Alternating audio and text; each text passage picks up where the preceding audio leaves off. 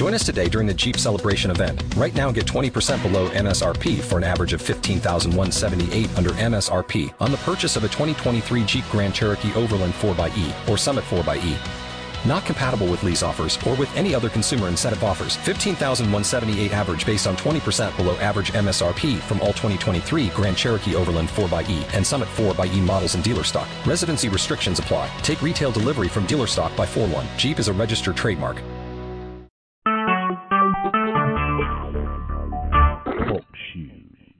Recorded live.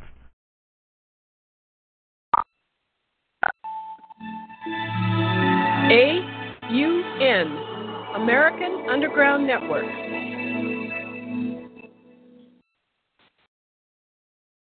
The primary reason why the individual citizens of a country create a political structure is a subconscious wish or desire to perpetuate their own dependency relationship of childhood. Simply put, they want a human God to eliminate all risk from their life, pat them on the head, kiss their bruises, put a chicken on every dinner table, clothe their bodies, tuck them into bed at night, and tell them that everything will be all right when they wake up in the morning. This public demand is incredible, so the human God, the politician, meets incredibility with incredibility by promising the world and delivering nothing. So, who is the bigger liar, the public or the Godfather? all revolutions have been led by young people. If you just think of the TV images of whether it's Tiananmen Square or whether it's the uh, revolts in Central America or Europe, it's the young people, it's the college people who are more principled and not locked in and they're not embedded with the government. They are the ones who are concerned about the future because the future is theirs. My research has shown at this point that the future laid out for us may be just about impossible to change.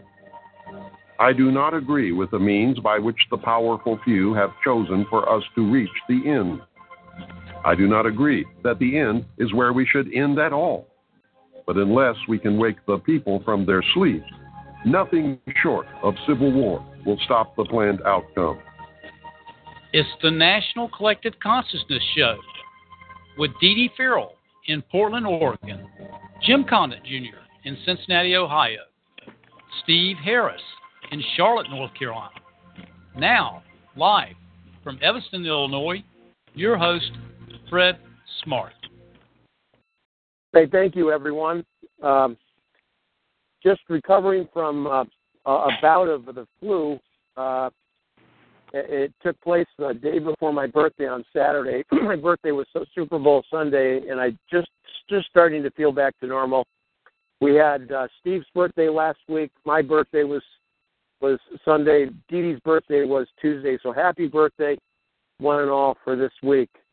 You know, we're so uh, blessed to have this call every week and to hear and share the energies and the voices and the stories of some so many wonderful people, including some regular listeners who've been on who've been with us for a long, long time. Uh, Rebecca Campbell qualifies as as uh, a very senior presenter, listener, and supporter of this call for many, many years. Uh, and she's going to come on and, and spend the first part of the the, the call um, just updating us from her perspective on the tenor and the tone and the status of, of things in, in the in the emerging uh, change that's taking place out there. And and there's something going on with Trump, the rise of Trump, uh, the installation of Trump in that position. We're not quite sure, but he's attacking the CDC. Uh, he's he's he's uh, you know ra- raising a war against vaccines and uh, just doing a lot of things, uh, building the wall. I don't know what you want to call this, but something's going on with this Trump effect, and I've, I've asked Rebecca to kind of connect the dots through that effect uh, in the first uh, hour, of the show. In the second hour, we're blessed to have back Melinda Kula to update us on all of her many projects, including the, the main one, which is the case of uh, the murder of JonBenét Ramsey. And uh, uh, she's in the wings right now. Thank you both for coming on, guys. And uh, Melinda's will be second, but Rebecca, thank you it sounded like your your voice was okay on the cell, Rebecca. And uh, how are you doing? Pretty well. Um, I uh, wanted to let you know also that I'm I'm dealing with um, some sort of allergy. So if I'm Okay. coughing, I've got water here, but it's I'm not particularly ill, but I'm I'm having some sort of allergic reaction. My nose is kind of running like a faucet. Oh my God. So, but I, I mean, I'm all right other than that. But I'm just letting you know if I cough, that's what's going on. okay. Also, Okay. We- happy happy belated birthday, Dee Dee. I I totally I got to Fred. I I totally forgot yours. Oh, thank you, dear. I appreciate that. I'm sorry. Because I know you were That's fine. within a day or two of Fred, but it, somehow it just completely escaped me. I'm usually good with birthdays, but I forgot. Yeah, and Steve's Steve's is the uh the first and Fred's the fifth and the seventh. Oh my God, three Aquarians within a few days of each other. That's incredible. yeah, A- it's. Actually, uh, Rebecca, my uh, my father's mother's birthday was the fourth, fourth of February. My mother's father's birthday is the sixth of February. wow. My husband's birthday is the sixth of February. The sixth. Oh, is Oh, it wow. Sixth, yeah. Oh. Isn't So there's a lot of, and my late partner's it was a he he was in it wasn't in February it was in uh, January 31st John Rogers who you had heard on the call. Oh yeah, John. He's Uh, an Aquarian then. Yep. Yeah. Wow. Yeah, he was an Aquarian. So I so I'm kind of the lonely Leo who's uh in complementary aspect to all these Aquarians. Yeah. You're it on the have other be side of the dial. It can be a compliment When's complementary your, rather Rebecca, than when's your birthday, Rebecca? When's your birthday? I'm I'm a Leo, but I'm right at the the very very end of Leo, but I'm a double Leo. So I've got I've got I- like I have strong Leo aspects. I've got a stellium of planets, but I've also got a stellium of Virgo. So I've got you know the the ability to speak, the ability to be outer and perform, and uh, you know dramatic and so forth. But then Yeah. uh, and and big picture. But then I also have the Virgo ability with words, being precise, service oriented, critical thinking, Sure. and all that sort of thing. I'm a blend of the two. Interesting. So, um, well, so as I understand it, you wanted me to talk about a Gemini named Donald Trump, who's got a strong Leo, uh, which shouldn't be any great surprise given how he comes off, and he's got a very definite mane. Uh, he's got it rising; it governs his physical presence and the way you know his body and so forth. So I, he's a classic Leo rising, like I am.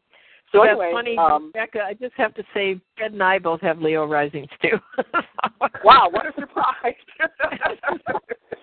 anyway, go on. anybody, even I would say there's a tremendous number of people if they're not le- who are actors or in the public eye that if they do not have Leo or if they're not Leos, they have it rising. Yeah. There's a huge number of um, Hollywood actors, stage actors, you know, et cetera, who are in the public eye and other types of you know public you know athletes and so forth. And there's a disproportionate number that are in the public eye that speak and so forth that have Leo rising. It's a very common thing. Anyway, go ahead. So- Sorry. All right. So anyway, Trump um, is a Gemini. Like Janus, he has two faces. And besides Obama, who I still haven't been able to totally get a beat on, which is he's the exception of anybody in since I've been alive that I haven't been able to like read. Trump I can e- read easier, but he's he, he's got the two sides, so it makes it very confusing. On the one hand, and I I also hasten to mention that I did not vote for Trump. I did not vote for Clinton. I did not vote for Sanders or anyone. I didn't vote for anyone on the federal level because I don't believe that it's functioning at this point. It's a private for-profit corporation and it's unbelievably corrupt. So I, I voted at the local level and regional level and on issues, but I did not vote. I, I decided I would remain in observer mode. And so I'm trying to be as objective as possible and give people the benefit of the doubt. And on the other hand, they need to be held accountable. All right, so on one hand, and this is a great blessing, no matter what else you might say about Donald Trump, is he's not Hillary Clinton. and if we and I and I knew from all my analysis Amen. Amen. Amen. Right. And I knew from all my analysis and my years of following Hillary Clinton particularly that if she had gotten in, we would have, we would we would now be in much greater danger than we are now. Far more great far greater danger. And the comparison I would initially come up with, and I just mentioned this to a friend who I think is on the call, another Leo, uh, um, is uh, between Hillary and, and Donald. It's kind of a, comparing uh, if you want to deal with Don Vito Corleone, who who might have killed, you, you had done done a lot of illegal deals and this sort of thing, and maybe had up to a 100 people killed, and then Hillary Clinton, who's had many thousands of people killed directly or indirectly, and then right around her, several hundred. So, so, you, so, and and you could compare her to say Stalin as opposed to Don Vito Corleone. So, we're dealing with that. Trump, while he's he's doing certain things that we would applaud, such those of us who are who are independent thinkers and are more aware of the bigger picture happening in the world right now, things like the the vaccinate the vaccine investigation commission with Robert Kennedy F Kennedy Jr. Um, you know, questioning a lot of different oh the, the whole climate change agenda 21, where he's he's defunding a lot of that. Hopefully that will that will have an effect on the smart meter agenda, the smart grid agenda, the 5G, which is really dangerous, that just got rammed through the um, the FCC, and it's uh, it's whole transhumanist agenda, which is satanic. Um, the the PizzaGate with Sessions just coming in this week, squeaking by, that that may have you know a great effect on on actually being able to to actually investigate PizzaGate officially, rather than the really fine investigative work being done by the the voluntary internet sleuths and the networks, you know, doing doing this because it hasn't been officially launched. Although the FBI knows a lot about it and has been leaking a lot of things about it, as you, as you probably are already aware. So we're so we're and um, he seems to be genuine. There's a part of him, and again, he's double, got two sides. A part of him really loves America, and I I saw or, or I listened to David Hall Oates, who's the, probably the world's leading practitioner of reverse speech analysis, and I saw I listened to a number of these programs, uh, particularly on, with Jeff Rense, and and earlier when all the candidates, you know, of, of which there were a multitude that I'd never seen in my lifetime either, um, they, there were reverse speech there were speech reversals done on all of them, but he did he concentrated for, obvious reasons on on Sanders, Clinton, and Trump, but even more so on Clinton and Trump later. And all of them, other than Trump, had inconsistencies or uh, you know things like with Hillary. I mean, Hillary was the most remarkable in this because all these speech reversals, and if you've heard it done, it's the subconscious or superconscious speaking, and it's it's much more elementary in the way it uses words. It uses primitive images and this sort of thing. No, wait a minute, uh, Rebecca. You're talking about taking somebody's speech and then reversing it and doing an analysis. Right. You probably first heard about this, like in the mid '60s, where there were all these rumors about the Beatles, and if you listened to their music, you could hear a whole other message. Yeah. Well, that turned out to be real, and and uh, and Oates took it really seriously. So he's the pioneer in the field, and and actually this and Melinda will and everybody listening will be very interested in this because one of the shows I heard, and this was more of a miscellaneous program, he did speech reversals on um, uh, the uh, Patsy and John Ramsey and the brother. And it's almost like a lie detector because you can actually hear when you reverse the speech what the person is actually thinking. And um, I also saw an incredible show with um, three of the, the greatest scholars about the Kennedy assassination: Jim Fetzer, Jim Marrs, and Douglas, the guy who wrote the. I, uh, I can't remember the name of the book, but anyway, the, the three of them were the greatest scholars on this, and they had Oates, and then they played the different tapes of, of co- secret conversations between uh, LBJ and Hoover that had been released from the National Archives. They had tapes with Kennedy, um, Lee Harvey Oswald, Jack Ruby, and all the leading figures you would think of, Garrison, and they solved the Kennedy murder just by listening to the reverse speech. You could tell that all these theories that that the the, the Mark Lane and Douglas and all these different people, Fetzer, all these different things, they were absolutely correct in their analysis. So anyway, Trump was the only one Hillary was getting Kleeman variation that is, I am evil, I have done evil, horrible me. I mean, the, all these negative things, negative wow. subconscious self-talk was coming out with Hillary and these others. And and Bernie Sanders didn't seem as evil, but he was like really conflicted, uh, you know, about what he had to do to you know to stay afloat in the yeah. totally corrupt party. And so his his uh, reverse speech reflected that. So I would say he and Trump came off the best, but Trump came off by far the best because there was no incons- there were no inconsistencies. He over over and over you, again you got God bless America. I love America. They may Wow. attack me, but I love America. There were just all these messages that the forward speech and the backward speech were completely consistent. So I heard this, and I know there's a part of Trump that's sincere. All right, but on the other hand, and I just mentioned some of the positive things that we would agree with. Yep. You you see, um, and then there's a middle area, a gray area, and I'll get to that third. Part two is if you do any research, and I went ahead and I, and I actually sent you some of the research that I did.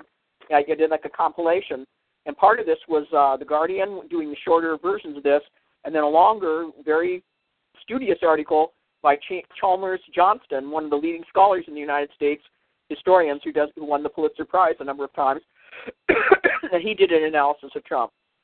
So and the, and then they did the shorter articles in the in the Guardian or Mail, the Daily Mail in in the UK. So anyway, this detailed all of the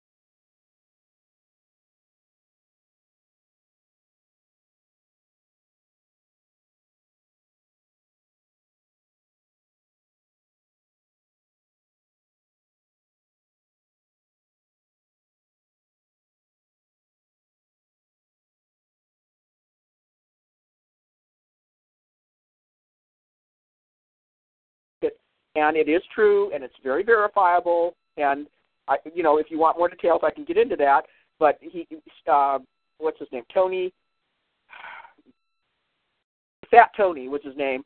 And in the indictments against Fat Tony, he was part of the Gen- Genovese family. It began. His last name begins with an S. He, it all came out that he had helped Trump build the Trump Tower by building it with concrete without any steel in it, so that it kept it within the purview of the unions that Tony, whatever his name is, and Paul Castellano, his partner, controlled, and then they were they would keep the concrete flowing so that Trump did not go bankrupt because he was kind of close to the edge at that point before the Trump Tower was built, and then he knew he would be able to pull out some profitability, but he wouldn't make a cent if if the building didn't get built within the stated period of time. So they helped him with that, and Roy Cohn, who is like who is, I think he was a Satanist personally, a Zionist Satanist, he was able to pull all these string, strings to help Trump, who was essentially his protege. And over and over again, he had all these contacts in the unions, the corrupt union officials, the, the mafia figures who, who were who had paid off the union officials, uh, Russian mobsters. I mean, it's it's it's really amazing. I mean, he has a and, and I also say to be in the construction industry, but particularly the gambling industry. Uh, I don't see how you would do it if you if you're totally clean. Apparently, Trump, on a personal level, he doesn't drink or do drugs at all, which I would say is very much in his favor. It would it would make him clearer thinking, you know, or he tend to be, um, and that you know, and you know the the virtues that would come from that. However, he he he is he may have a sexual addiction, and he definitely has a narcissistic personality. So so he did try to bed married women. He did make those those comments that got recorded, and some of that's sort of comparable to John F. Kennedy, although you know it, I think Kennedy was was much more um, in the way he presented himself, I think Kennedy tended to be far more sophisticated and and gentlemanly in the way he chivalrous in the in the way he he dealt with women and the way he dealt with the public. I, I um, Trump doesn't strike me as that sophisticated, and and he strikes me as a I'm being a, a bit you know humorous here a a ba- spoiled baby Huey w- wearing a suit and tie, throwing tantrums all the time, and he, he he doesn't have like another person that I would I would contrast him with who, who's very much alive at this point is Putin, because Putin is a spiritually disciplined individual. He's a he's a um, martial arts master. He's spiritual. He he he doesn't make a big deal out of it, but he's a devout member of the Russian Orthodox Church and the esoteric orders in the church. Um, he's p- connected to the secret space program on the Earth Alliance. We'll get into that later if you want to talk about it. And that's probably going to come out under Trump if he lasts that long. Trump may be the person. Obama didn't do it; he was supposed to, but Trump may actually do the disclosure on that. Anyhow, Putin is a is a contrast because he's very sophisticated, very suave. He doesn't lose his temper. To me, that is is more of a ind- indicative of a spiritually mature, self-mastered individual than somebody who's always threatening people, like he threatened that female state legislator in Texas who who mentioned I'm trying to remember what it was. It, it was a bill that was in some way trying to stop the wall, and then he said in the sheriff's breakfast he was probably you know somewhat pandering to the sheriffs.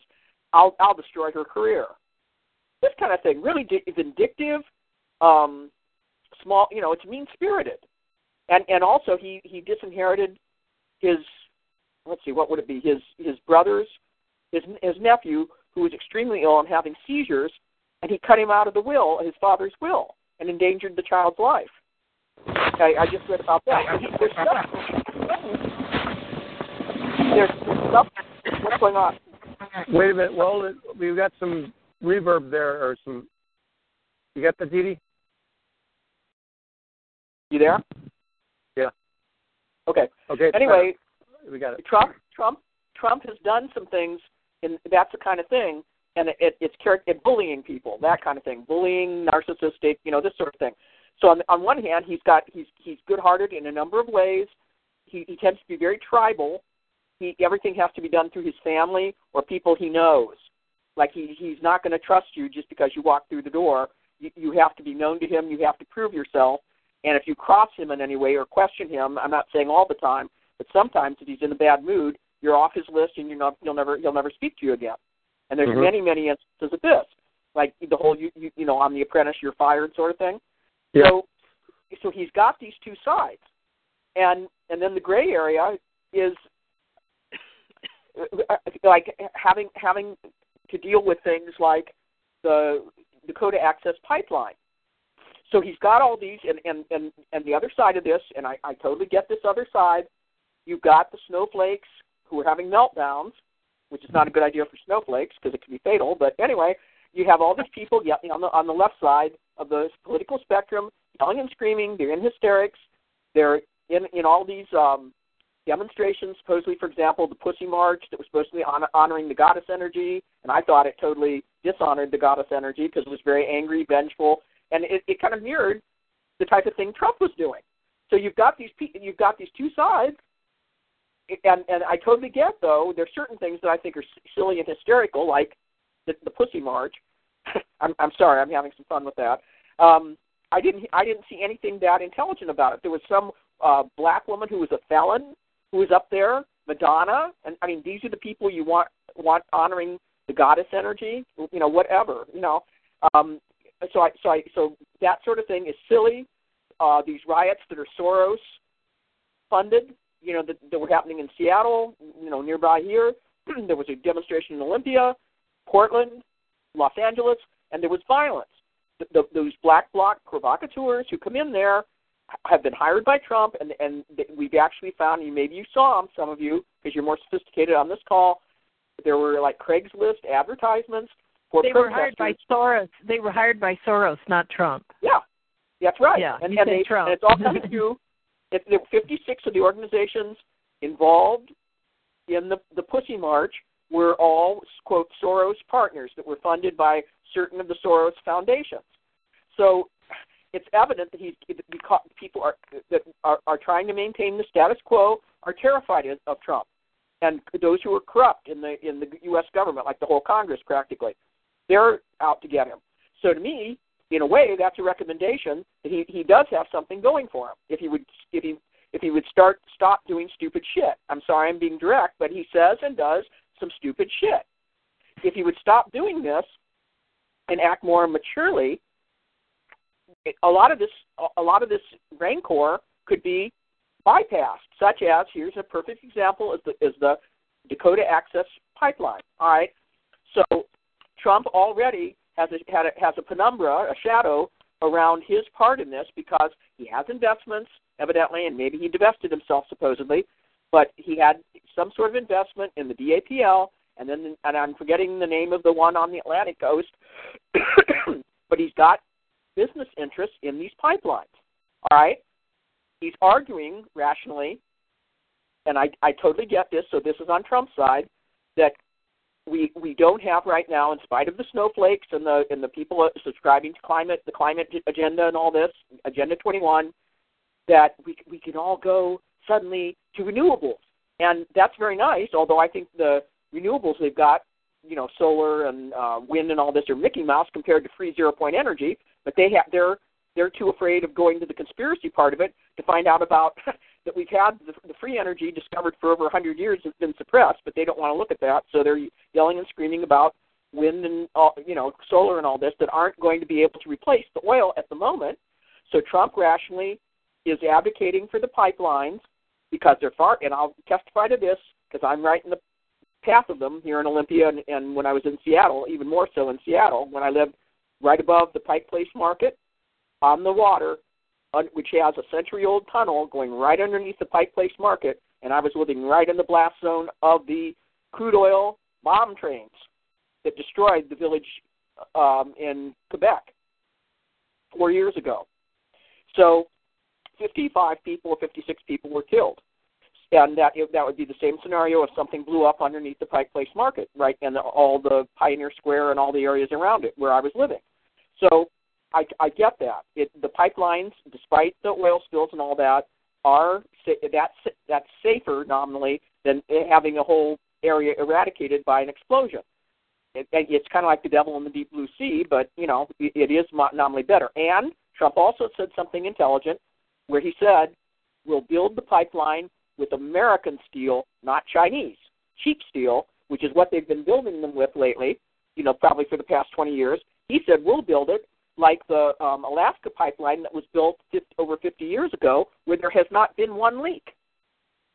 And he's right. You never hear anything about the Alaska pipeline. Why? Because there's never been a, a problem with the Alaska pipeline. It doesn't leak.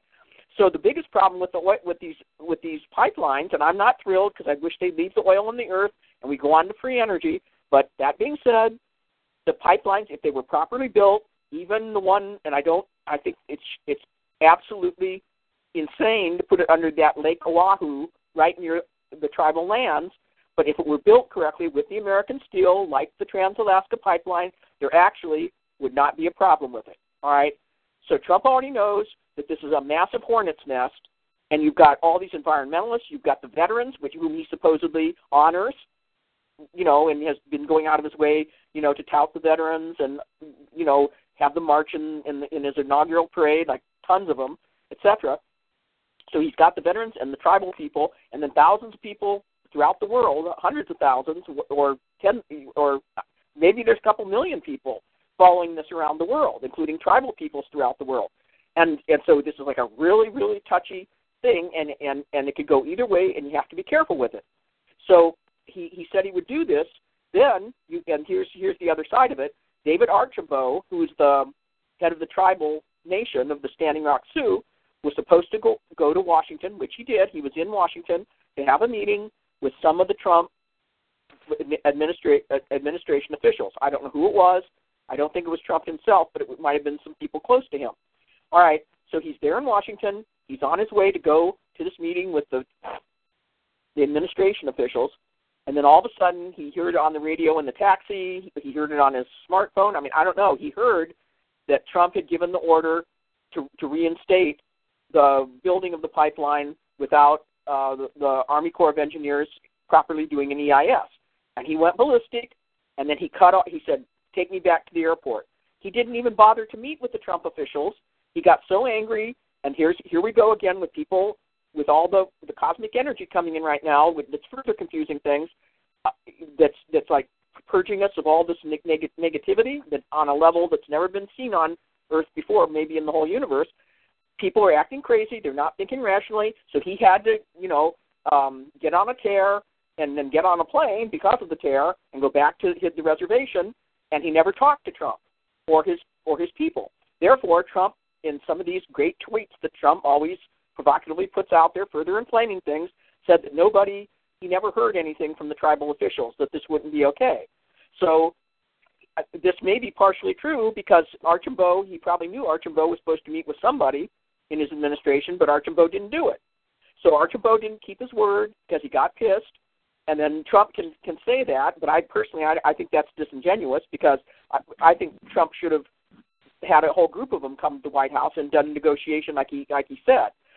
So I, we may not know the full story on it, but if Trump would do negotiating and listen to people and let them know he's really listening to them, there there's ways this could have been solved, short of of, of re- resurrecting Nikola Tesla and, and getting free energy right away, which probably is not feasible because we haven't gotten rid of the parasitical cabal.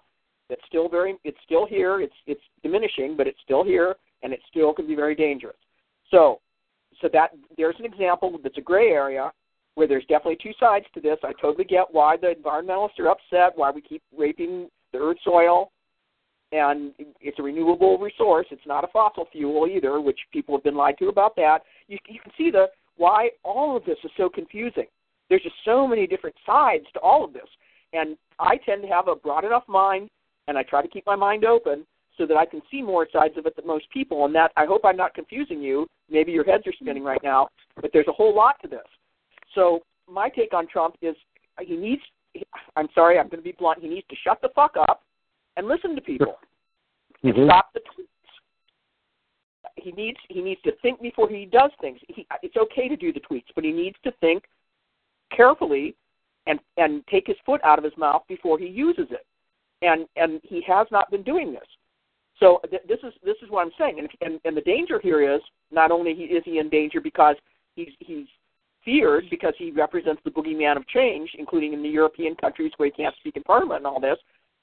But if he gets too people, too many people upset at with, with saying stupid shit, then he's going to he's going to get the military very angry, who has been backing him, and and people in certain people in Congress. I don't think there's very many who've been backing him, and people you know in the FBI and so forth, and the law enforcement, and they'll probably uh, impeach him because he's going to be a liability if he keeps doing this and inflaming things. It's already bad enough where where there's a, danger, an actual danger of civil war happening with all the you know the uh, manipulations going on and so forth that we just that we I just mentioned, and then on top of this, Trump insists on on pouring oil on the fire, literally.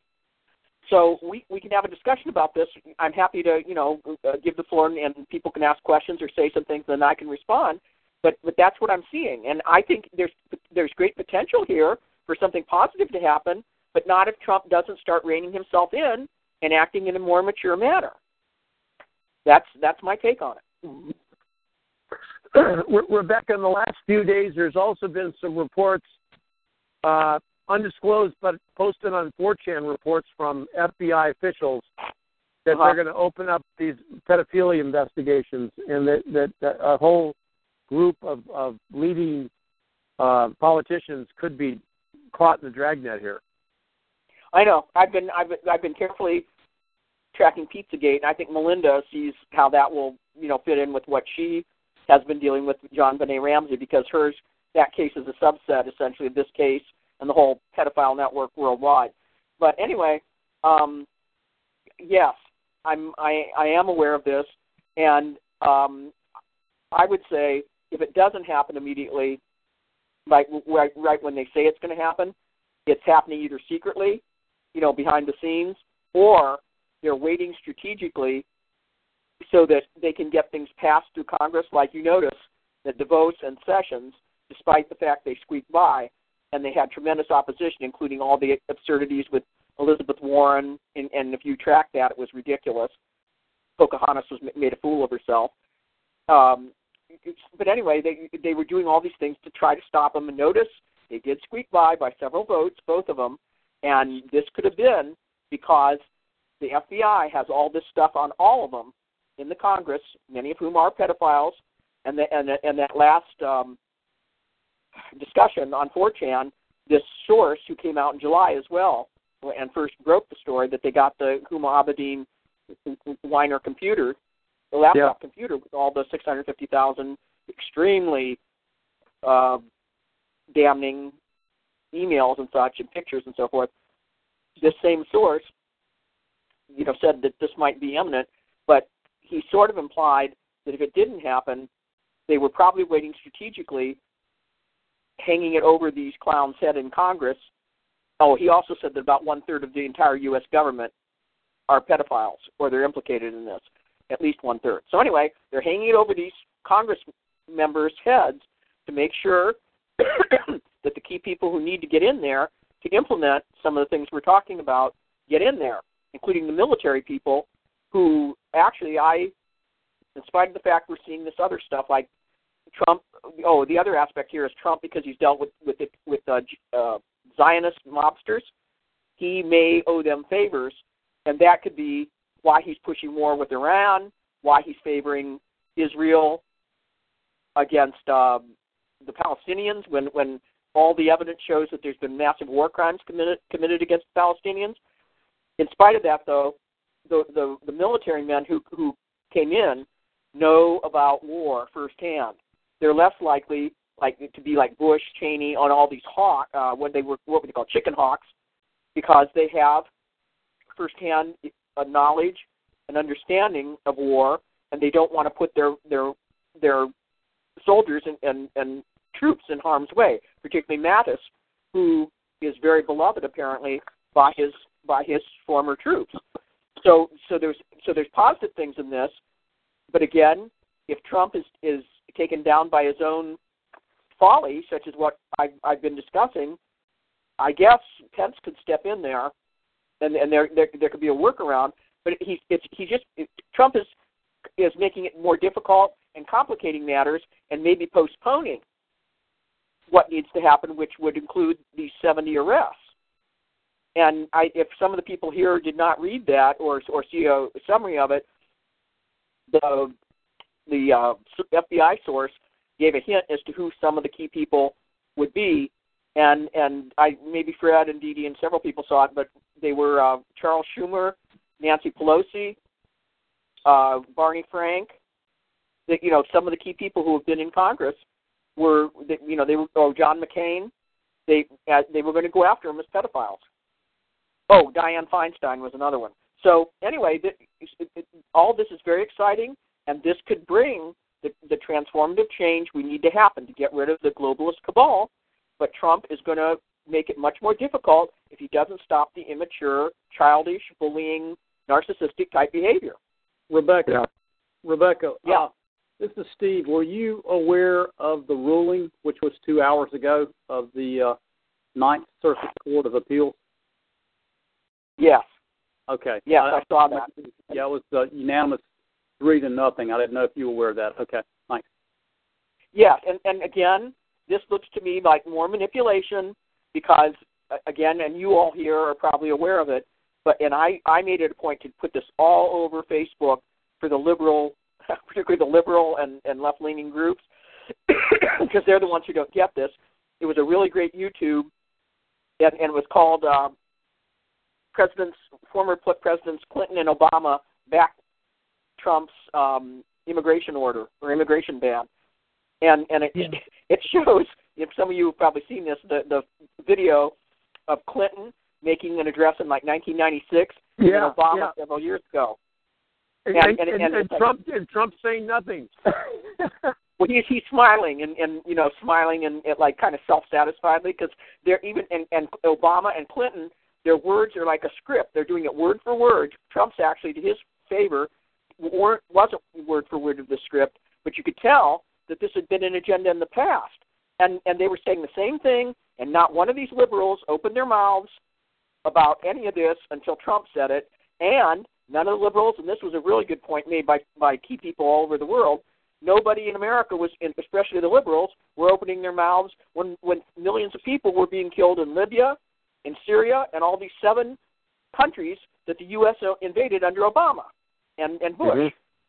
So, well, they did they did more with Iraq at the beginning, but anyway, for the most part, since Obama came in, you didn't hear anything from these people. Then all of a sudden, they're trying to defend all these people coming in, and probably these these liberals, and there's a ton of them in my neck of the woods in Western Washington, near Seattle and uh, Olympia. I'll make you bet they, you know, they Americans are very provincial. I'll make you bet they've done no research and have no background whatsoever about what's been happening in Europe Well, and the overruns, how how they haven't been able to get these so- what's called Rebecca. sovereignty. treaties.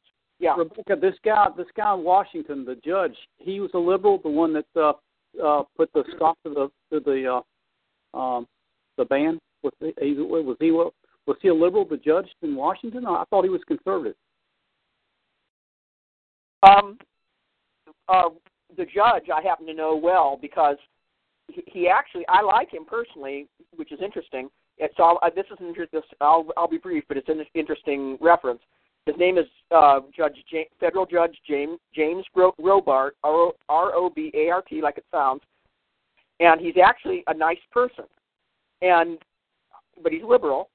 Um, he actually was the one, and you, and you've heard me speak of this. He Pardon is correct. He's a liberal. Okay, I wasn't aware of that. Okay, I, I was I thought he was conservative, but he wasn't. humanitarian liberal, and he actually goes out on the streets and helps homeless people and this sort of thing. And I, my impression is this is real. And he's had two cases in front of him that I know of.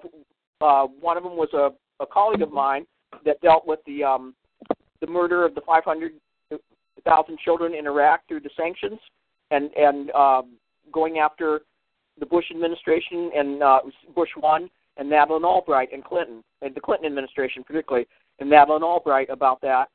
They were the defendants, and Robart uh, backed him in this and did everything he could to try to keep it in the court. And then it ultimately got dismissed because, and this is what they always do, they tell you you don't have standing anymore to file public interest cases on behalf of your fellow Americans. The second case was my case, Campbell versus the United States, which was to stop through exposing the the planned bioweaponized um, vac, um, H1N1 vaccinations that were going to actually cause a, a pandemic and, and mass, mass toxification and many deaths in America through through the forced vaccinations. And I had laid out all the steps that they had taken and all the machinations, and I had I had a lot of evidence in the case. And Robart did everything he could, like when he would write back to me. It, we, it never reached the court because the same thing happened. I got, it got dismissed for lack of standing, but I could tell he was trying to help me. He was impressed with what I was doing. He liked the way I wrote. The fact I was a pro se, but I was keeping up with the with the the, the um, federal federal attorneys, U.S. attorneys, and and out outthinking them and writing them. And so he kept giving me hints, you know, in in what he wrote as to how I could keep the case alive. And I did keep it alive for eight months, the longest of any of the cases that were filed to stop the forced vaccinations, the planned forced vaccinations uh, from the UN, the World Health Organization, and the Bush administration that had signed the treaties with the UN. So anyway, um, Robart's a good person, but I don't I don't know if I di- agree with him on this. But Trump, again, not abusive and called him the so-called judge, and he has to be really, you know, diminish other people just because he has a difference of opinion. So again, here we have, and I, I didn't hear Robart because Robart's a pretty spiritually developed person. Uh, come back at Trump. I, I don't know about you. I didn't hear Robart m- make a bunch of, of derogatory comments about Trump or anything. He just kept a very dignified silence. So here's another example of this sort of thing, and and I, I understand why people would be standing up for the for the immigrants. On the other hand, though, why didn't the people stand up for the immigrants before they had to come over to this country, fleeing from theirs because of, of what we did to their country? So you can see mass insanity. Um, people be, are being purged of their of their shadow sides and, and their hidden evil within themselves, and, and their unwillingness to really look at things. I, I just see massive purging before the light comes to the planet. So if you're looking at the bigger picture, I, this sounds strange to say, it's actually very positive in the bigger picture, like like a a liquefied uh, chrysalis, you know, chrysalis filled with the with the with the liquefied caterpillar before it turns into a butterfly. That's what this earth earth is like right now, and it's very ugly. It's very unpleasant to be even around people right now. But this has got to happen, and I just wish we had more mature people, you know, in positions of, of of power right now because they're making it much more difficult than it needs to be because of the sort of thing we're talking about.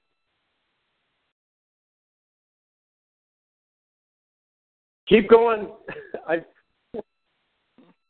Well, does Rebecca? that, did, yes. I had to I had to unmute myself, but I'm I'm I got I'm in a room. Uh huh. There's music playing at this Burger King. I gotta mute myself. Oh, all right. I see what you're saying. I'm happy. D- Does anyone else want to make some comments? I mean, there, Well, I this was is a very rich. I was going to say something to you about what you were saying about the planet, which is my worldview too, about what's happening and the change, and that's why Yeah. it's so it's so significant that Trump is so different. You know that he is so uh-huh. completely out of the box. You know, and on, on this whole other thing, the good, bad, and the ugly is like you're saying. You know, so in a way, he is representative of these changes we're going through because changes are happening. And I'm with you. He's a as catalyst. he, he's what? A catalyst. Yeah, he's a catalyst, exactly. And of course, there's going to be a lot of controversy. I mean, just look how much com- controversy we've all had since we started having a voice. I mean, I'm always in trouble with somebody. But, you know, Oh, hey, I, I totally get that, Dee Dee. yeah. fact- so, yeah, go ahead. No, I was just going to say, when I think I'm going through things, I just look at what Trump's going through right now. it puts it in perspective. Yeah, yeah, really. I mean, and and so these changes are going to be shocking in so many ways and so many levels. And who, yeah, but I I see what you say because the energies are very anxious and people are frustrated and there's all this apprehension apprehension that's it's palatable and and a lot of people they don't most people don't do their homework. That's what I've discovered. They don't look behind the curtain. They don't go deeper into the issue to actually understand it. You know, because like the Standing Rock thing, the leaders there were just begging for the authorities to come in and and and and do rule of law because all these people that had come in were polluting the water, which is what they were there to try to avoid. But so many people came in from all over the you know the world, the United States camped there, but it was causing a real problem. They were they were fighting amongst themselves. They were polluting the river. You know, they were throwing garbage all over, and and the tribes were going. Now we need some help here. Come in and help us with this. You know, but that never surfaces in a conversation about the rights. It's all their victims. Well, they're not victims. They were asking for help with a lot of this, but people don't even know about that. You know, they don't look at that. I, and that's I can so true. verify that because a, an activist colleague from Seattle that I met with extensively two years ago uh, in a small group, and we and they they they were more into the climate change thing, but they were much more open minded, and they got smart meters, which was amazing. Most of the people who are into the climate change agenda and don't see the whole picture with that. They are automatically into the transhumanist thing, but these people weren't, which was Yeah. which was great. So I was able to talk to them as an independent. And this woman, one one of them, who's a very broad spectrum, she actually just went to Standing Rock, and I just read her reports today, and she was mentioning pretty much the same things that you were, Dee Dee. That it again, it's really confusing, multifaceted. It has all these different things, and there's evidence that some of the tribal officials were selling the people out. The veterans are mm-hmm. getting back involved, so that's going to be interesting. How Trump deals with that with his touting of the veterans? Is he going to send police in there to beat up the veterans after he said he respected them? And and and how does he he justify whether or not Ar- Archambault kept his head and met with him, especially if he's got the taint of business interests, disregarding, as it's been going on for several hundred years now, the, the indigenous peoples of, of our country. So again, like it's a huge conundrum, and, and as far as I can see, the only way out is to have the broader perspective of love and compassion. And that doesn't mean you, you let people walk all over you or you don't hold people accountable. Because I don't see, given what's been happening on this planet, how not holding people accountable has been merciful or kind or compassionate. Yeah. I don't see how people how how you're going to heal anything if you if you don't start stating what the problem is, identifying the problem so you can begin to heal it, and you can't begin to heal it if you don't start holding yourself and others accountable. And everybody, even myself, who and I've I've tried for many years to stay out of the system as much as I possibly can, to try to to to live in a in a really spiritual manner, but but not just meditate and so forth and pray. in in a, in a monastery. Although I did that much earlier, but um, but even even then, I, I was very much involved in service, in active service. So so I tried to do this, but even I, no matter what you do, if you're living in this society, especially the Western so-called you know developed nations, you're implicated in this, and people, uh, most people are more are probably more implicated than myself because they haven't really tried to wake up. They just keep that. There's on the one hand, you have the globalist cabal, the controllers who have done systemic evil. On the other hand, you have the sheeple who've allowed it to happen. They they've given over their consent, their passive consent, because they didn't say we do not consent. And so the and so the controllers can and, and of course this is part of their deception, and they know better than this. They believe that they could go ahead and do it. They didn't really believe it, but that's what they're saying because we didn't say anything. Meanwhile, they didn't tell us, so how would we be able to, you know, say we don't consent? Anyway, well, that's a that's a good example, and I I think back on the Sixteenth Amendment. You know, I was head to head with my sister about this issue, and she said, "Well, the Sixteenth Amendment was ratified." Well, yeah, the part that said that everybody would pay the taxes after the War of Northern Aggression became, you know, then then yes, they were supposed to. It's supposed to be a temporary measure, and it was ratified. But when they tried to make it a permanent measure, it was ratified by only two states, so it never became rule of law. But you can't right. tell anybody that, you know. And it's like uh, uh, Bush, uh, uh, Trump, and his uh, the the Roe versus Wade. Well, that decision was made by by uh, Supreme Court judges. The pro-choice people had no say in it whatsoever. The pro-life Mm-hmm. people got what they wanted, and that that's the way it went. But now people are going, "Oh, he's going to end Roe versus Wade." No, he said three times that I've heard him. It's going to be up to the states, which means get off your butt, get into your state, petition, educate yourself, educate your fellow men, and fight for what you want and what you believe in. But nobody hears that. Nobody has heard that that he says it's up to the state. Now, if he'd have said, "Listen, folks, this is the Tenth Amendment: people first, state next, and then servant government," but he doesn't say the Tenth Amendment because the "We the People" thing is on the, you know, the the bad list of of the the worst provocateurs according to them, the powers that were, in every state.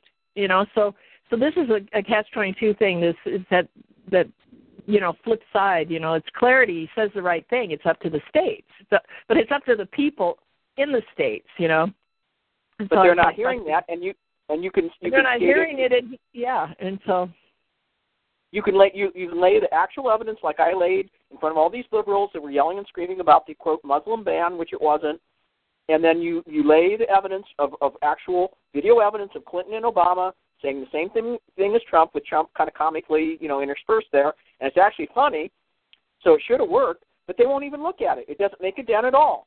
Another woman was talking about, and I know this woman personally. Um, she's from near Portland and and she was talking about how honored she was to sit in the same seat or next to in the in the I guess in the first class section of with Madeleine Albright, and she thought this was so great. And then all of her wealthy white liberal friends, women mostly, were saying, "Oh, that was such an honor. She's such a a fantastic person."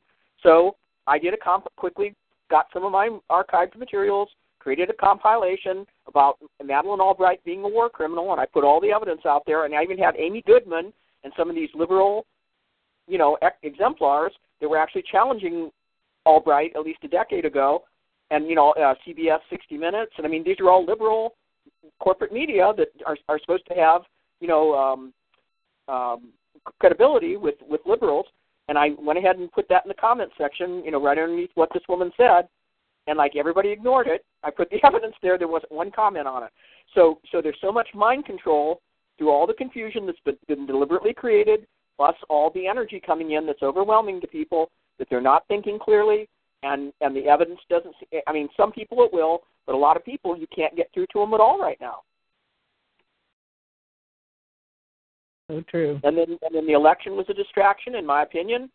The Super Bowl, you have all these different things that are concocted reaction. The false flags, the debt slavery system, where everybody has to do all this fake work. You know, that's about ready to be robotized. At least what they're planning. I don't think it's going to happen, but that's what's planned. Anyway, people, if they have to wake up and they have to stop being led around, or thinking that one person like Trump is going to be able, you know, to, to solve everything for them. So there's you can see that there's plenty of accountability to go go around here, and and and a whole lot of the, the regular people don't want to look at their own part in this whole thing, which is which is a huge part of the problem. Yeah, it is very confusing. Uh, should we see if anyone else Yeah. has a comment? Yeah, yeah, just a couple. Anybody else, and then we're going to have to move on to uh, Melinda. Any comments or questions for Rebecca? Uh, yes. Uh, can you hear me? Yeah. Yeah, go ahead. Oh. Th- This is Allie, and I am a sister Leo to Rebecca, and I owe a gratitude of thanks for her and how she helped me through uh, my uh, some of my 12 years as an elected official and uh, taking information on the CAFR scam and other things uh, uh, to the appropriate officials and government agencies, elected officials, and well, they made sure I was voted out of office because they didn't like what I was telling them. But but I, I want to, and, and Rebecca could say whatever she wanted about me and what she knows because I have so many stories to tell. But I have a question uh, and a statement about Trump and going back to the the DAPL uh, pipeline. Uh, knowing as a, a water commissioner as I was all about pipes and, and projects, as there's only a mile and a half left at DAPL to connect this pipeline, and Trump is saying, "Oh, we're going to use U.S. steel." Um, I think he lied to us because with a project of that size and that small of completion left, they probably have that pipe already there from China. Uh, any comments on that, Rebecca? That occurred to me. Um, it concerns me because if because if if they're about ready to ram it through like that and have it done within a month or two, I don't see where they would have would have had remotely the time to get the actual so-called American steel that Trump had promised. So, like I said, there's many sides to this, and I would agree with you. I I I, I think it's highly dangerous because they're because of the way they're doing it and not going through the environmental review or anything. There's a much higher chance that they're using the cheap Chinese steel, and that of course up, ups the chance for environmental disaster where the, where the water supply for the for the Indian reservation is destroyed. And that and you can imagine what's going to happen if that happens, especially with the volatility right now, and the fact that Trump and everybody else was warned about it.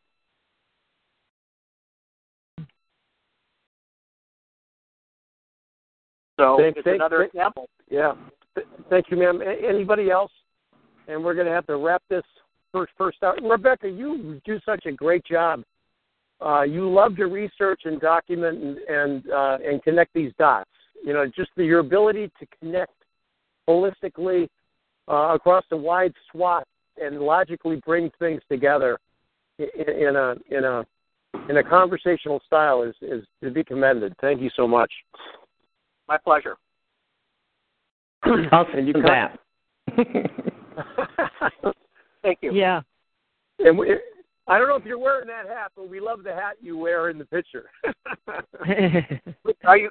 Did you ever? Uh, let me quickly ask a question. Did you ever get the one Rebecca on the computer and we're able to open that, or did you have you you you or you did you have to use a tribute to Fresh Kills? no, Steve had the picture from the last time. we, we've used the same picture. Rebecca from uh, Tribute to Fresh Kills. All right, I have another one I'm going to try to send you, but I've got to talk to my webmaster. Oh, the last thing I'll say quickly, my my new website is about ready to come online, and when it comes online, I will notify everybody, and and you can start using it because it's very, as you can imagine, it's very broad spectrum, and I think you'll be impressed with it. oh, great. That sounds good.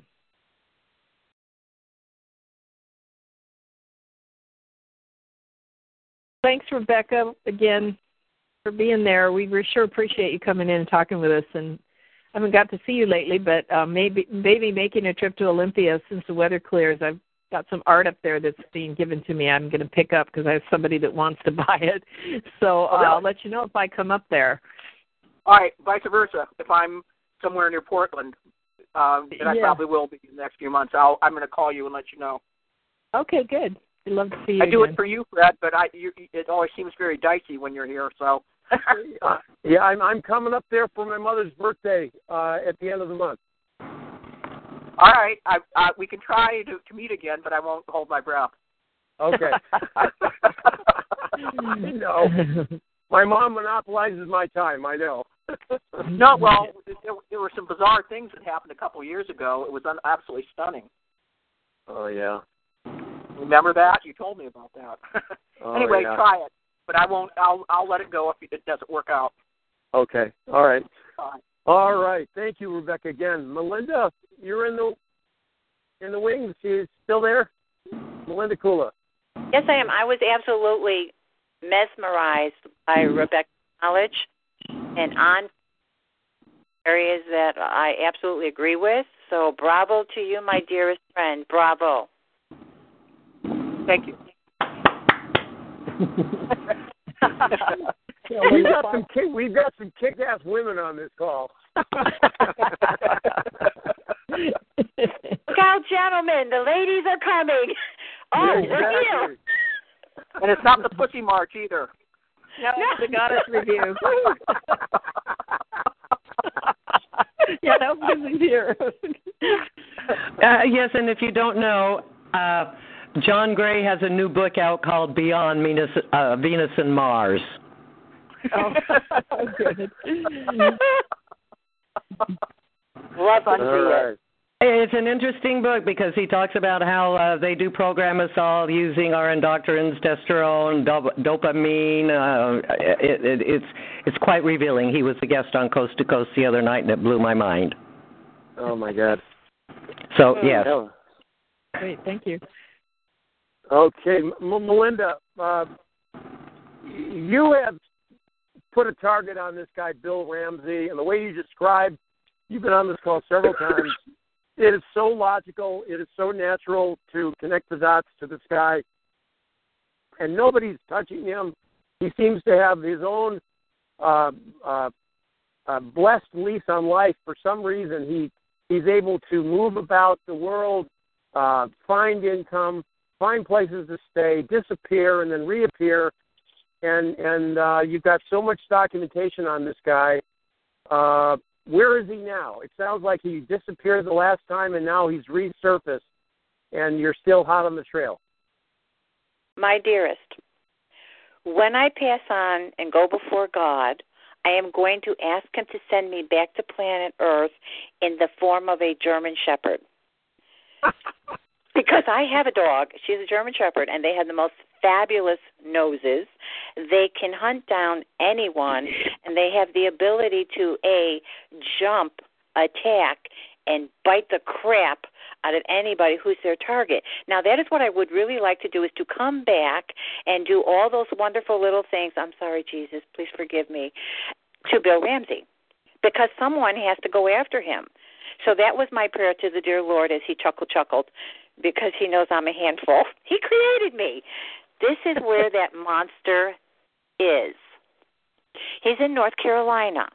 He's been there for the last two years. But I have been told that your show, as well as the other shows, we use such common sense that they're hoping that we take the common sense about this man and the many connections and we just string them together like a very well knit sweater. So if you don't mind, I'd like to do that. May I do that? Absolutely, I was muted. Go ahead. Absolutely. I'll, I'll, I'll, send- I'll send you the link. I'll, I'll send you the link, Melinda, as soon as tonight's call's over. But you absolutely can. Sure. Thank you. Oh, thank you so much. Now here's here here. Let us begin. We are we are attempting, and this is most important. And I have been, mm, let's say, mildly attacked because I had not done this. So I'm going to string everything together, weave it, and in the end, we, you and I, and all the listeners will have the A to Z of this man, and then each of us will be responsible to do with that information whatever the prompting of the Holy Spirit guides us to do. And in some cases, it may simply be to pray for those who have died needlessly, like JonBenet and her mom. So here we go. A helpless, a defenseless, six year old child named JonBenet was brutally murdered over 20 years ago. It was not on December 25th. It was not. It was on December 26, 1996. Why wasn't it on December 25th? It's because a neighbor was woken up. Her name was Melody Stanton. She heard a child bellowing scream, and that took place after midnight, after Christmas, on December 26th. So, what does that one fact tell us? That tells each and every one of us that this child was alive as of midnight. And shortly thereafter, her life took a turn for the worse. She was stun gunned. This little six year old baby was sexually assaulted. She was garroted. She was struck on the top of her head with such force as to leave an eight and one half inch long V shaped skull fracture. There are many weapons out there, ladies and gentlemen, but I'm familiar with the one, only one, that would cause a elongated V shaped skull fracture. And that, I believe, is the weapon a wooden karate training sword that caused the fracture to JonBenét's skull. Only this type of weapon would cause a elongated indentation in a child's skull, or anyone else's for that matter, if you were struck on the head. Only a wooden karate training sword would cause it to be V shaped, as that is the shape of the sword. Whether it was the sword, the ornate sword that was found on the wall and disappeared later, in the karate school that Bill Ramsey attended, we will never know until we catch this little snake in the grass. But that is one very strong point as to what would have caused an eight and a half inch long V shaped skull fracture in this poor baby's head. Along with this wooden sword being stolen from the karate school prior to the Christmas vacation, there was the handwriting application by Bill Ramsey, and only that application, Bill Ramsey's application, disappeared simultaneous with the disappearance of this wooden karate training sword. The other applications remain the one in front of it, the one behind it, the entire file, except this one. It's as though there was premeditation to write a letter, and he did not want to leave behind any sample of his handwriting. There is no other reason to remove from your instructor's desk your application to the karate school. The sword, I understand he would have removed it because he coveted it. That sword, that very detailed, hand painted, hand carved, unique, one of a kind sword, was his weakness. It is the very thing that's going to help us catch him because of his weakness for wood any carving whatsoever. And by the way, that's what he does for a career. I believe Bill Ramsey, who stated that he was the black sheep. Remember, ladies and gentlemen, most family members have someone who feels slighted in a family. But he didn't feel slighted. He felt rage and anger as the black sheep, what he would call himself, of this particular family. This man, Bill Ramsey, who feels he's the black sheep of the family, he had the three things that are necessary to prove a crime. Bill Ramsey had motive. He was extremely jealous of his siblings. Bill Ramsey said, I hate my siblings. I hate my mother. He wasn't talking about Patsy. He was talking about another woman. From when Bill Ramsey was at Subic Bay Training Center in the Philippines as a child. And his mother came from that area. And by the way, I can't begin to tell you how many people challenged me on whether or not Subic Bay Training Center ever existed in the Philippines. I received a phone call, coincidentally speaking, from somebody who served in the Navy. This was yesterday. Isn't God wonderful in his timing? This man said, Melinda, I was in the Navy. Subic Bay Training Center did exist. There were women all over the place, and they would throw themselves at the men. Whether the men wanted them or not did not matter. They needed the money. They needed food. They needed money toward shelter for the children that were there, born in that area. And they couldn't get out. So it was the nature of the beast. And Melinda, I read your website, JonBenet's TrueCaseHistory.com. I dissected it. He said, I'm an investigator for the Navy. And let me tell you something all the pieces of the puzzle fit. So I thanked him for just telling me one thing that was important to me. I was never in the Philippines, nor did I see with my own eyes Subic Bay Training Center, which is a stop off for the various branches of the military. But this man was. That was my blessing. The other thing that you need to prove a crime is you need means and you need opportunity. Bill Ramsey and his two friends, they were out of work. It was construction. That was the nature of their business. It was seasonal business. Bill Ramsey, he didn't work, not for himself. He worked for Terry. Terry owned the construction company in Manahawkin, New Jersey. The three men were well known Terry, Bill, and Ed Keller.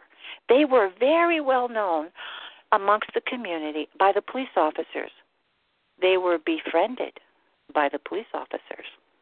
So, therefore, if the police officers saw any, let's just say, corrupt activities, they wouldn't rat, they wouldn't rat them out, and there's a good reason for that because Bill Ramsey prided himself in obtaining other people's secrets so that he could, let's just say, control them.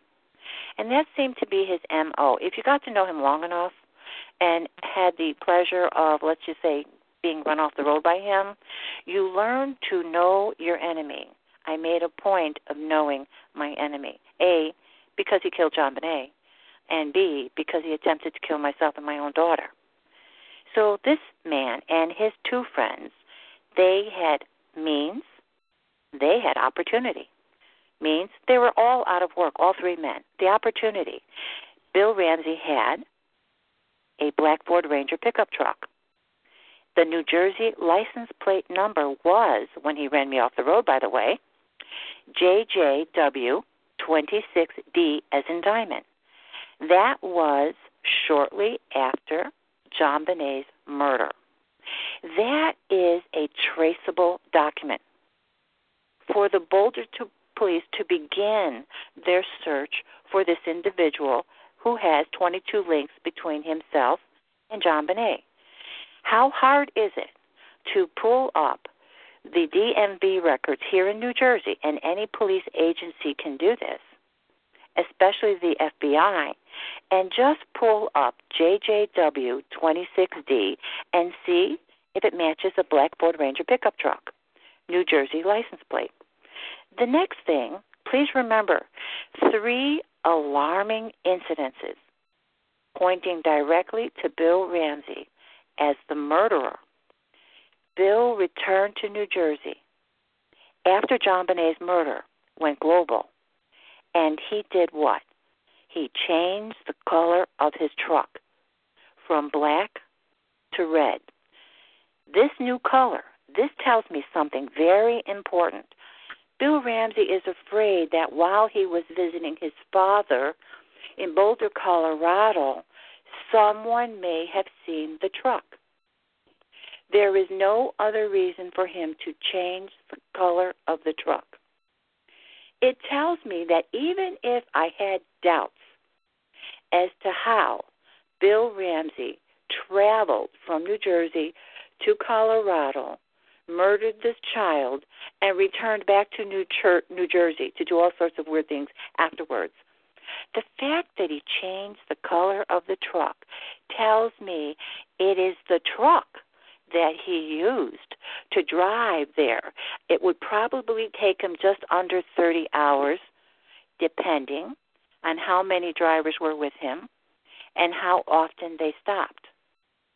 But at least one person drove that black Ford Ranger truck. Bill Ramsey is the owner of that truck. Now it's red. But Bill Ramsey did something else. Bill Ramsey assumed a new identity. He demanded upon his return, and the Ramsey murder is now global. He demanded that his fellow karate students call him his new assumed identity of Larry Rohn. R O H N. Not Bill Rohn, Larry Rohn. So we have the name change, we have the painted truck. But more than these timely, unusual changes, Bill Ramsey, when questioned by his fellow, his fellow karate students about the dead child found in a basement in Colorado, the men in the karate class, they didn't say JonBenét found in a basement. They didn't say that little Ramsey girl found in the basement. They said, Billy Boy, about the dead child found in a basement in Colorado. Are you two related? Bill Ramsey gave himself away with his response and his behavior. He was nervously moving about left and right, right and left, looking at everyone. And then he bellowed, I don't know no Johnny B. There was absolute silence. Johnny B? That's what he said. Ladies and gentlemen, did any of us know that nickname JonBenét's parents used for their daughter while in the privacy of their own home? I didn't until Mr. John Ramsey and his wife Patty mentioned it in their own book, which they published years later The Death of Innocence. How did Bill Ramsey know that name, Johnny B., in the very early weeks of this investigation? How did he know that?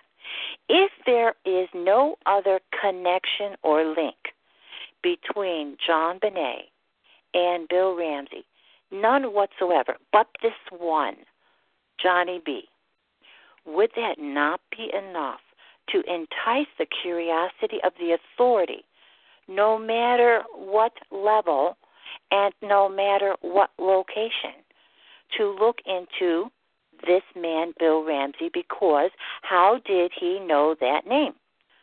Unless he's been in the home, unless he broke bread with the family, or unless he's been in the home to collect something every Christmas Eve and then get the heck out of Dodge. But he knew that nickname. How did he know? Take a moment to consider the level of hatred, the level of rage that it took to nearly decapitate JonBenét Ramsey. Think about that. Decapitate. This is a six year old little baby girl, helpless and defenseless. Seasoned criminologists will tell you that death by strangulation is very, very personal.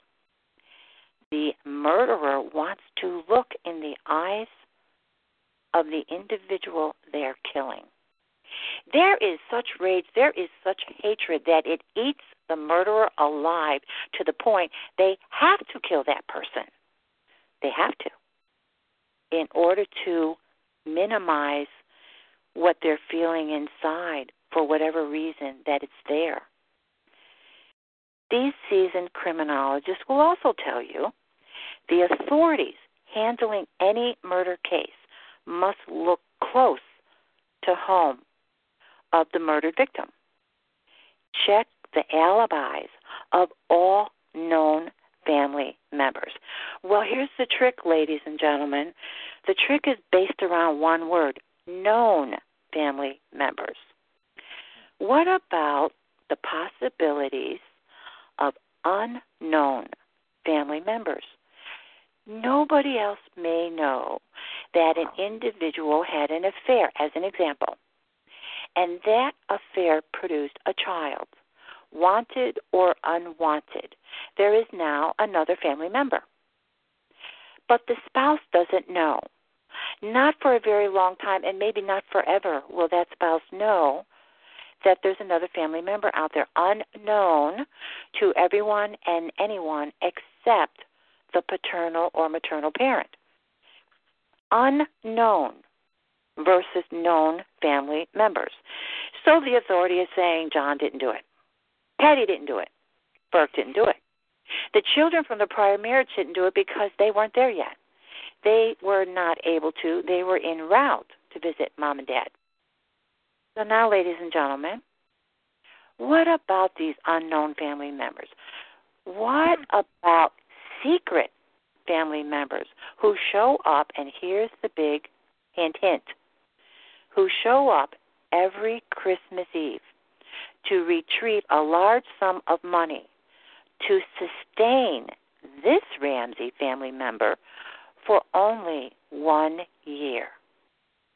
The Christmas Eve visit would repeat itself the following year. The only thing that would change would be the expected amount of the next year's inheritance. You see, that's based on John's bonus check. It changes every year. My husband receives an annual bonus check. It changes every single year. But maybe, unlike Patsy, I know every penny that comes and goes in and out of this house. So my husband can't afford to have a mistress unless she pays for him. So, with this little bit of humor to lighten everything, I want to talk about JonBenét and that other Santa. JonBenét did say Santa was coming after Christmas, but it was a secret. This secret Santa brought the gift of death for JonBenét. But there was also a doll in the form of a bear, a white bear dressed in a Santa outfit. To this day, they don't know where that doll came from, that gift. They don't know. They checked with their friends, they checked with the neighbors, they checked with the relatives. No one knows where this came from. I myself, doing this for over 20 years, for this particular child, working on my mother and father's murder back in Illinois, and a few other murder cases as well. In this particular case, I'm always asked, interestingly enough, the same one question Is Bill Ramsey related to John Ramsey? And how can, this is laughable, how can I, Melinda Kula, prove that? You have all these links, there's 22 of them between the two Ramseys. That's what I'm told, because that is what is true. But how can you, Melinda Kula, prove that Bill Ramsey is related to John Ramsey? Well, you know what? That's a very good question. I'm not taking that question away from whomever feels it needs to be asked. But I am saying this at what point, ladies and gentlemen, at what point do the police pick up the banner and run with it? At what point do they say they have the badge, they get the paycheck, they're the ones that are trained, they have the credentials? Will they say, let us prove if Bill Ramsey and John Ramsey are related? How hard is it for them to do that? That was the next question. Basically, they were asking me, how hard is it for me to do that? I'm not a police officer. That is not my job. However, I am a citizen. I have met this man. I have gone toe to toe with this man, Bill Ramsey, on multiple occasions. I'm still alive. He's on the run. Thank you, God, for that favor. It's a big favor. But since I met him, and since I know him, and since he made the mistake of running myself off the road when my baby, my own little daughter, was in the car, he has my attention. The worst thing in the world that man can get is my attention. Because now I am a dog with a bone. And until the police do their job, I will make their life miserable as well as Bill Ramsey. But I'm asking all the listeners to help me do that because this child belongs to each and every one of us. She's not John's child. She's not Patsy's child or Burke's sibling. She is the world's child. She had a future. She had a destiny. And it was taken from her, which, by the way, but for the grace of God, there go I. That probably is the biggest reason that I will never stop hounding Bill Ramsey and the local police for not doing their job because that could have been my daughter, and then what? And then what? It could be anyone else's daughter because Bill Ramsey's still running free. So let us all think about that. And if there's anything that we can do to hound the authority in any way possible to make their life miserable so they do their job and earn their paycheck, I'm asking all of us to do that. Because in the Bible it said that a woman went to a judge and she simply wanted justice and he refused to give it to her. He was corrupt or lazy, I'm not sure which. The woman kept returning, and he kept saying no. And she returned again and again and again. And do you know what? She did get her justice. Whether he wanted to give it or not, he gave it to make her go away. I am that woman. But each and every one of us can be that woman for the sake of this child.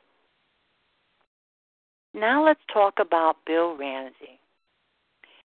He was aware of the exact amount of John Ramsey's bonus check for that year of JonBenét's death. The amount was such an odd amount, $118,000. He was aware of that amount prior to ever leaving New Jersey for his Christmas vacation in 1996 to visit his father and, let us not forget, to collect his expected $118,000, which he named his inheritance for that year. He knew that amount before he left. Bill Ramsey did own high tech brand footwear. He purchased it brand new prior to the trip to Colorado because Colorado has very rough weather over our own. And he wanted those new high tech brand footwear to protect him from the ice and snow. Bill Ramsey owned several stun guns, as mentioned in the JonBenét case. The high tech brand is the boot brand or shoe brand that was found in the dust. Only one, only one, ladies and gentlemen, not two, one print was found in the dust next to JonBenét. That tells me there's only one other place for his second foot. That was on the child because it was found nowhere else. The stun guns that Bill Ramsey had, he had three of them. One was his original gun. He used it on his friend's Doberman Pinscher. He did that because he wanted to know how the dog would respond to being hit with a stun gun. Would it yipe and run? Would it yipe and fall? Would it say nothing and fall and not be able to get up? And if one stun did not allow the animal to get up, what about two or three? He practiced use of the stun gun to try to figure out how the animal would respond based on different numbers of hit with this weapon on a helpless, defenseless dog that belonged to the owner of another school. That owner was a pedophile. He raped the children in that class. That man was Bill Ramsey's instructor until he went to jail for 53 counts of abusing children in his care. When that man, his name was Scott Razor, aka Tom Yolbagi, Yolbagi was his fake name, it was his assumed name. Scott Razor is the name he's using while in prison. When that situation ended itself, those students had to go somewhere. We inherited them in Waretown. When we inherited them in Waretown, all hell broke loose because we did not inherit just one person, we inherited three Bill Ramsey and his two friends. Didn't the ransom note mention my two friends have your daughter? I think it did. Didn't the ransom note mention that JonBenét was going to lose her head? Terminology a little different, outcome the same. That nearly happened. Bill Ramsey's experience working at New Jersey's East Coast shipyards in Ocean County, that experience afforded him the knowledge of tying multiple types of knots, as then used with the garrote. Not only that, is that knowledge helped him secure the variety sized ships and boats to the dock. It was necessary to do it right, or the boat would slip away, and he'd be responsible. So please remember, he had the techno- he, the technology to create the garrote. There's another thing about this man. It was discussed that someone had to have very, very strong hands and wrists in order to break what they're calling a paintbrush handle at both ends. The paintbrush handle, as they're calling, is not very long. So to be able to break off each end, you had to grab it in a certain way. But if you did not have the strength in your wrist, I'm not talking your upper arms, I'm talking your wrist, you would not be able to do that. Bill Ramsey had the necessary strength to break a paintbrush handle, as they're calling it, at both ends, because that came from his work as a wood carver. He carved wooden signs for the local businesses across the globe, by the way, because he does have a photo album which would pretty much track where he has been over certain periods of time. This photo album gives you contact information as to this man's character or lack thereof, and maybe the level of danger that other people feel from this man. But this man also carves ornate wood carvings from the side of tree stumps. These carvings, hours upon hours upon hours worth of work. If you go to my Facebook, which is facebook.com M L I N D A period K U L A period, you can see one of the carvings. Hours upon hours and weeks upon weeks for this, and to be truthful, to give credit where credit is due, it is a magnificent piece of artwork. But this man who hates women, Bill Ramsey, this man who hates children, Bill Ramsey, will only carve men or animals like the eagle, as an example. Men, Native American Indian chief, Native American warrior, Native American medicine man. Not children, not women. His hatred is that deep that he cannot even, even if requested, he cannot carve an Indian woman, a child, playing with a beaver by a stream. He cannot, he will not. He'll tell you that he cannot do them justice. But the fact of the matter is, his hatred for both is very, very deep. So, ladies and gentlemen, what's missing here? What is missing? We have named most, if not all, the connections between JonBenét and Bill. We have sent a list of his hangouts here in North Jersey, South Jersey, Ocean County, some of it happens to include taxidermy shops because he can display his wood carvings there and sell them on consignment.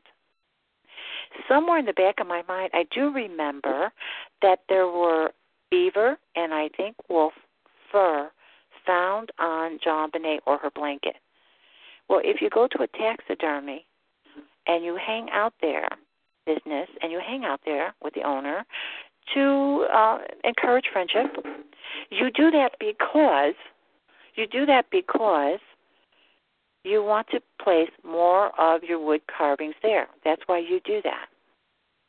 So that would explain if in fact there were fur of multiple kinds, multiple types on this child, that would explain it. I gave the authority the three taxidermist businesses in Ocean County. Everything I knew about this man from soup to nuts, including the name and addresses of his two friends, I gave them that. They have chosen to do nothing. So, what has happened since then? Within the last two years, we have discovered with a phone call to my home that Bill Ramsey changed his name. It's now Bill Lawrence, as in Lawrence Schiller, Perfect Murder, Perfect Town, Rohn, R O H N. There is a government document stating that Bill Lawrence Rohn has a license, a driver's license, and that driver's license shows up in Leasburg, L E A S B U R G, North Carolina.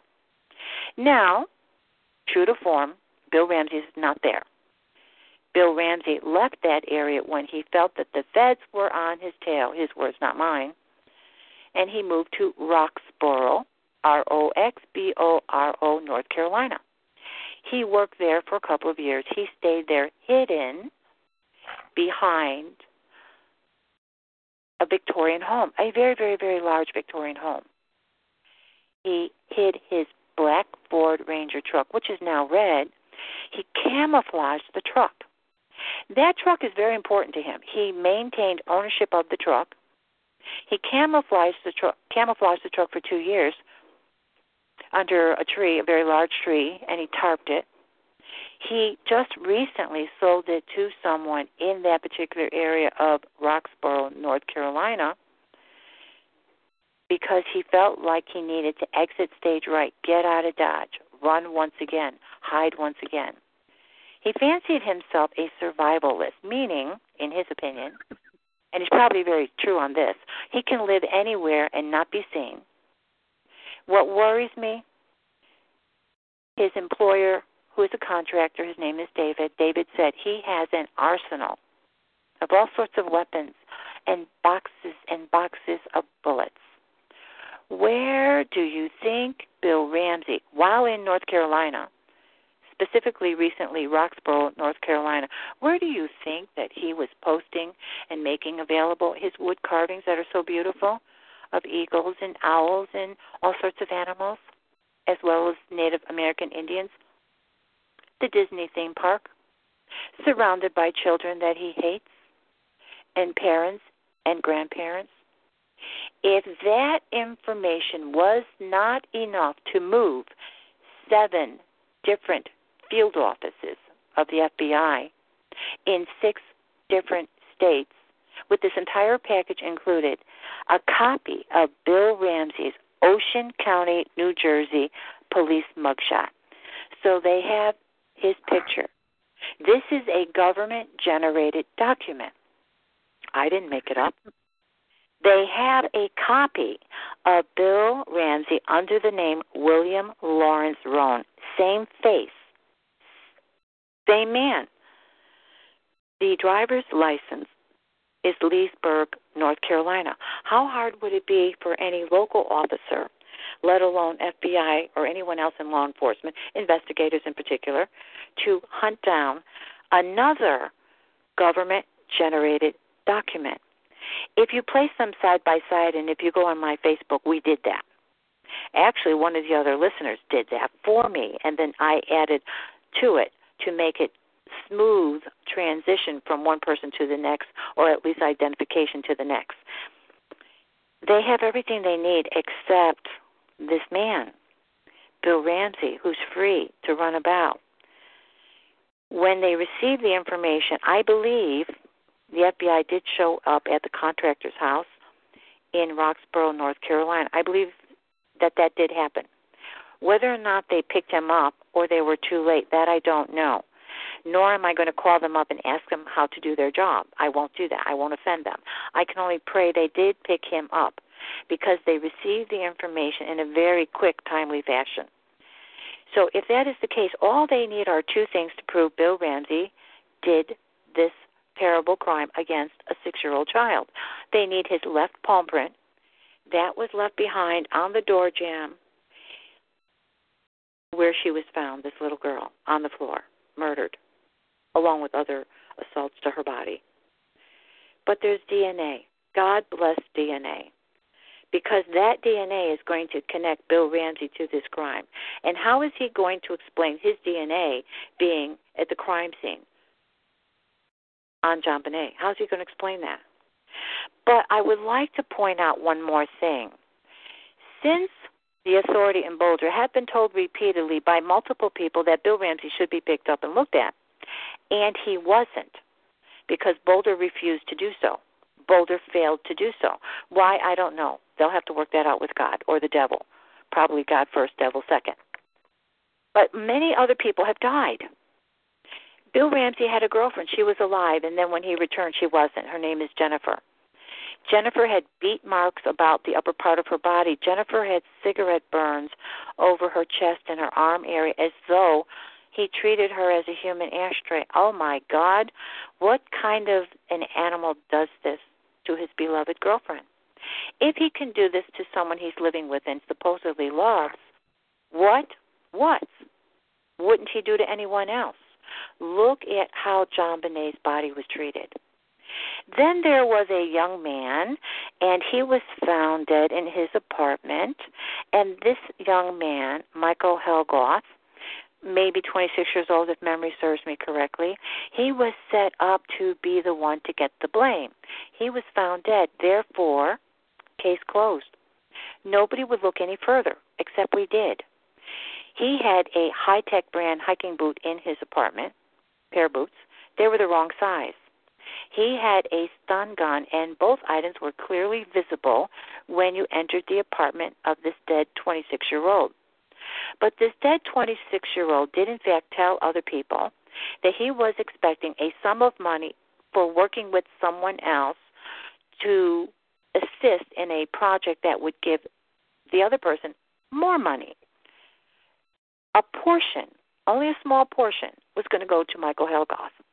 The other person was going to receive the lion's share for whatever the task was. And at that point, when he was bragging about, I don't really know what that task was supposed to be. None of us will know. He was found dead. And the authority did try to say he was the murderer because of the high tech brand boots, but again, was the wrong size. Because of the stun gun, but again, there was no DNA on it. But what about the fact that they said he committed suicide, Michael Helgoth, because he could not stand the thought of what he did? if in fact he were the murderer. Well, the fact of the matter is, you cannot commit suicide if you are left handed and the wrong hand has the weapon. That is the only way a very astute investigator realized this man did not commit suicide, this man was murdered. How many other dead people are there because from the very beginning, Boulder did not want to look at this particular individual. And oh, by the way, 20 years later, they still don't want to look at him. So we have discovered that there is a larger picture here, a very huge picture here going on behind the scenes. And how we can get to the bottom of it, and I'm going to ask every one of us to look into this, it's very simple. There was a movie out it was one of the last ones in the series, many, many series in the month of December and January about this JonBenét killing. It was on multiple channels, different movies, different versions. But one of them was JonBenét, JonBenét's mother, victim or killer. That was on at 10 p.m. on Lifetime. They were reconstructing the life of the beauty queen, Patsy Ramsey. They were basically pointing to this mother by the way, she's deceased and she can't defend herself. So I find that in itself shameless. But that's what they did. Now, think about something. In order for someone to produce this particular two hour series, and it was back to back with yet another two hour series, and the two were to point to the fact that Patsy did it or may have done it. Was she victim or was she killer? Please bear in mind that a very, very wise man who is one of the top attorneys in the country out of Washington. He's so smart. He is also one of the top chief surgeons out of Washington. I communicate with him every single day on an hour and a half to a three hour conference call about my cases, as well as with Douglas Millar, CEO of Unite for Justice. This goes on every day of my life, Monday through Friday, for a very, very long time. And we talked about this. JonBenét's mother, victim or killer. And this man, Dr. Melvin J. Laney, said, Melinda, someone paid a very, very large sum of money to produce this film, to advertise this film, and to point to the mother who cannot defend herself. So it is always said in law enforcement follow the money trail. As a matter of fact, your earlier speaker, Rebecca, mentioned something about the money trail in another matter. So he said if we can find out who financed that particular movie through Lifetime, who financed that? Who financed the advertisement, which was very expensive, in the Washington Post because he received it and sent me a copy? Who financed that? Once we have the answer to who financed that, he's betting, and so am I, by the way, it will point to a very, very large pedophile ring. And that is the thread we all need to pull. Someone paid for that. Someone paid a great deal of money. And he said, out of all the movies he's ever watched in his entire life, and Dr. Melvin J. Laney is, mm, I think he said, 76 years old, lots of movies.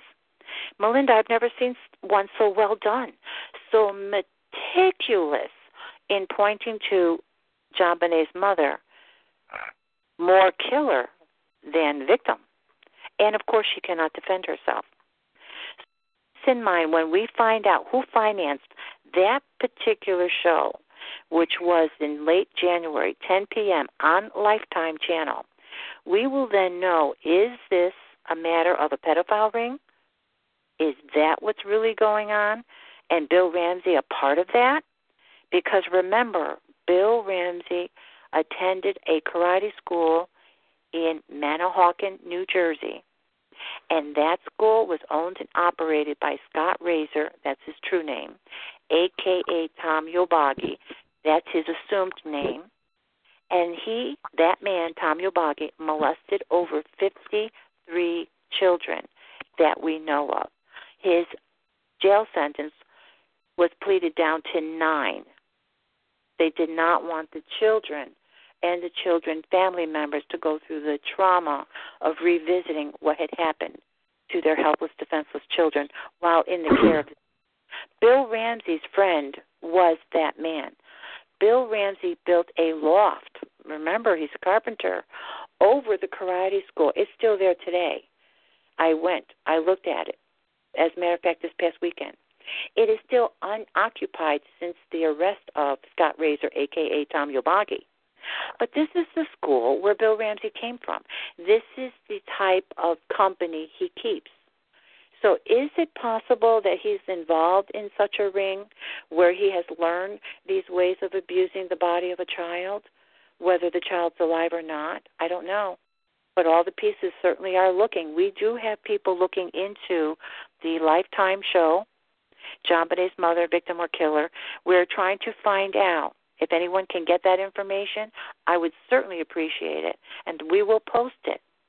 Who financed that particular two hour show about Patsy and leaned it towards she being the killer? Who did that? Who paid for all the advertisement? Those are the bigger questions.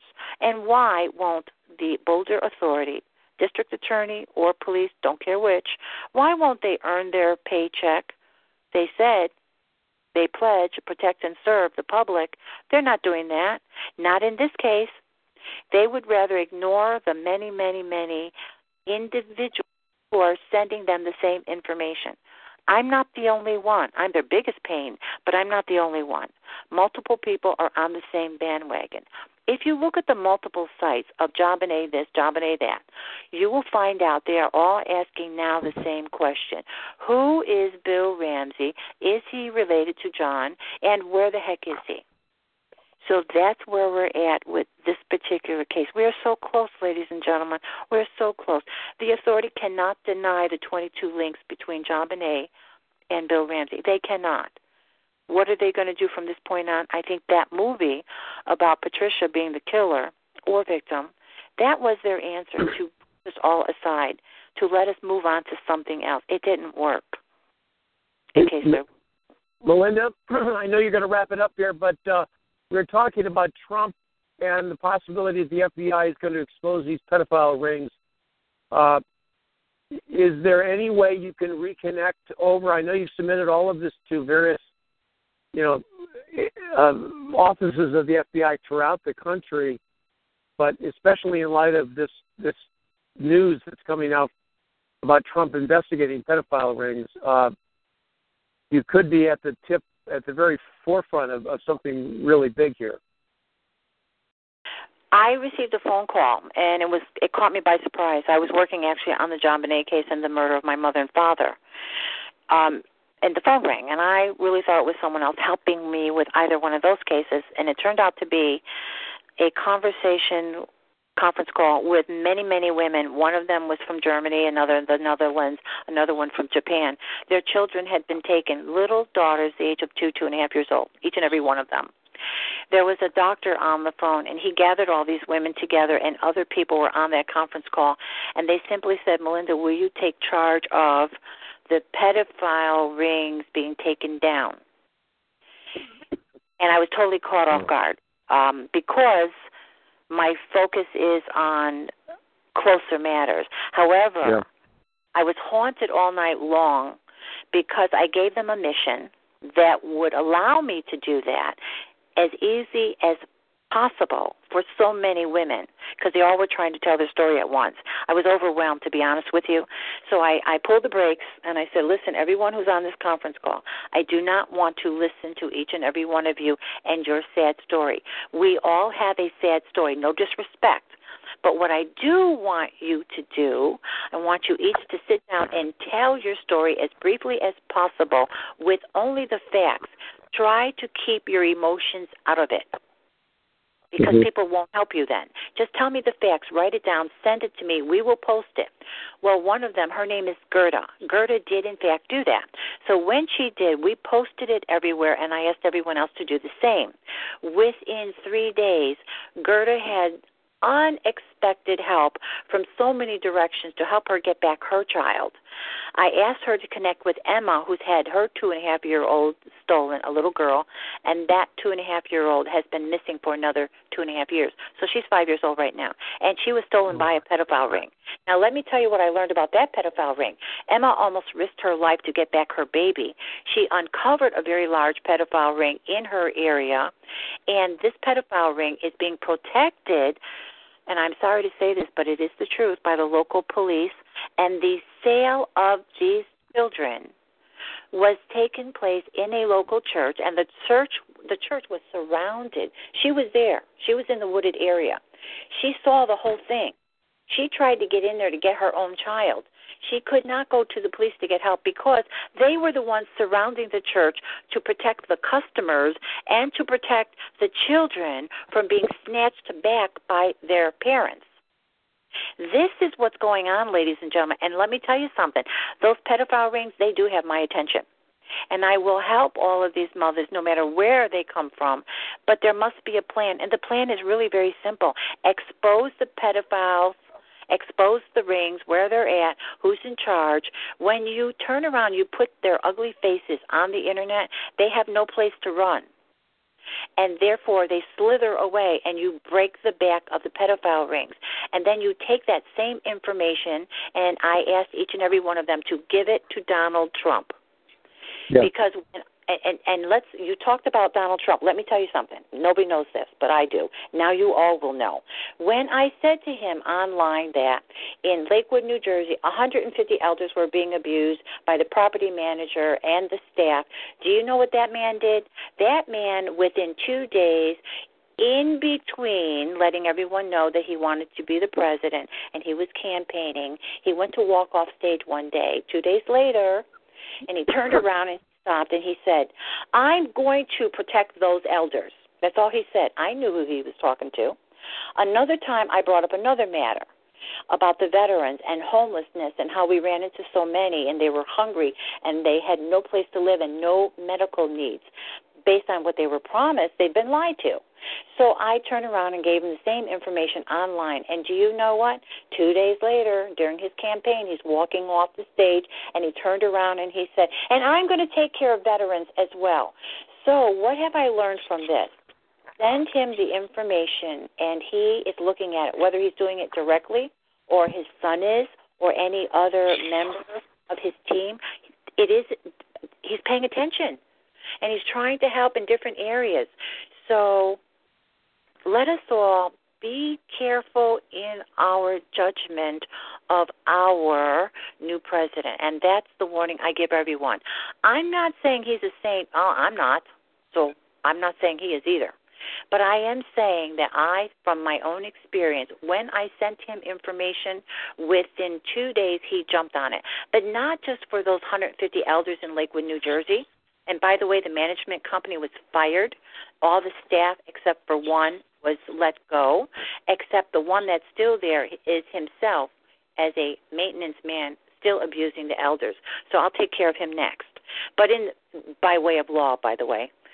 But but when we presented something to him, it was dealt with and dealt with quickly. Now, you have all heard what he said in reference to the veterans.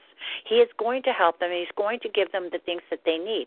There's plenty of money that had been denied other sources to other people, to other, let's just say, organizations or group that Obama had scheduled to exit our financial situation, our monies, taxpayers I'm referring to. Well, he stopped that. Well, if he needs a place to send it, I will love all that money that he he grabbed from Obama, his gift to other people in other countries. I would like to see that go some of it for the Shriners Hospital, some of it for the veterans, they gave everything for us. We need to give back. And I believe Donald Trump will. So, for whatever faults he has, for whatever things he did in the past, it's the past. Let us give him a chance. All of all of us must give him a chance and support him. And if he fails, if he fails, we will deal with it in the end with the next election. It's that simple.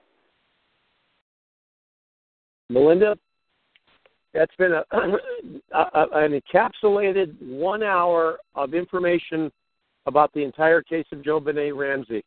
And this is something that we need to share, this encapsulated hour, the archive.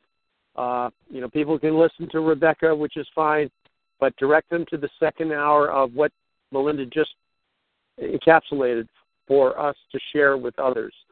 Uh, there's enough evidence there enough things to connect the dots to Bill Ramsey to this murder, uh, and and something's got to give here. Uh, it's it's it's too it's too obvious between the shoes, the check, fact that he removed his application, uh, the fact that that that that uh, pole was missing. Uh, he, he painted the truck. Uh, by the way, did he run you down with the red or the black version of the truck? Black version. It was black. What he did was, and and I want everyone to remember. And I'm glad you brought that up, Fred.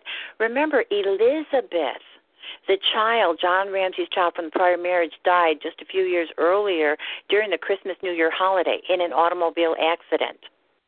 And when Bill Ramsey came at me in my lane, it was over a very narrow bridge. You could barely mm-hmm. have one car go in each direction.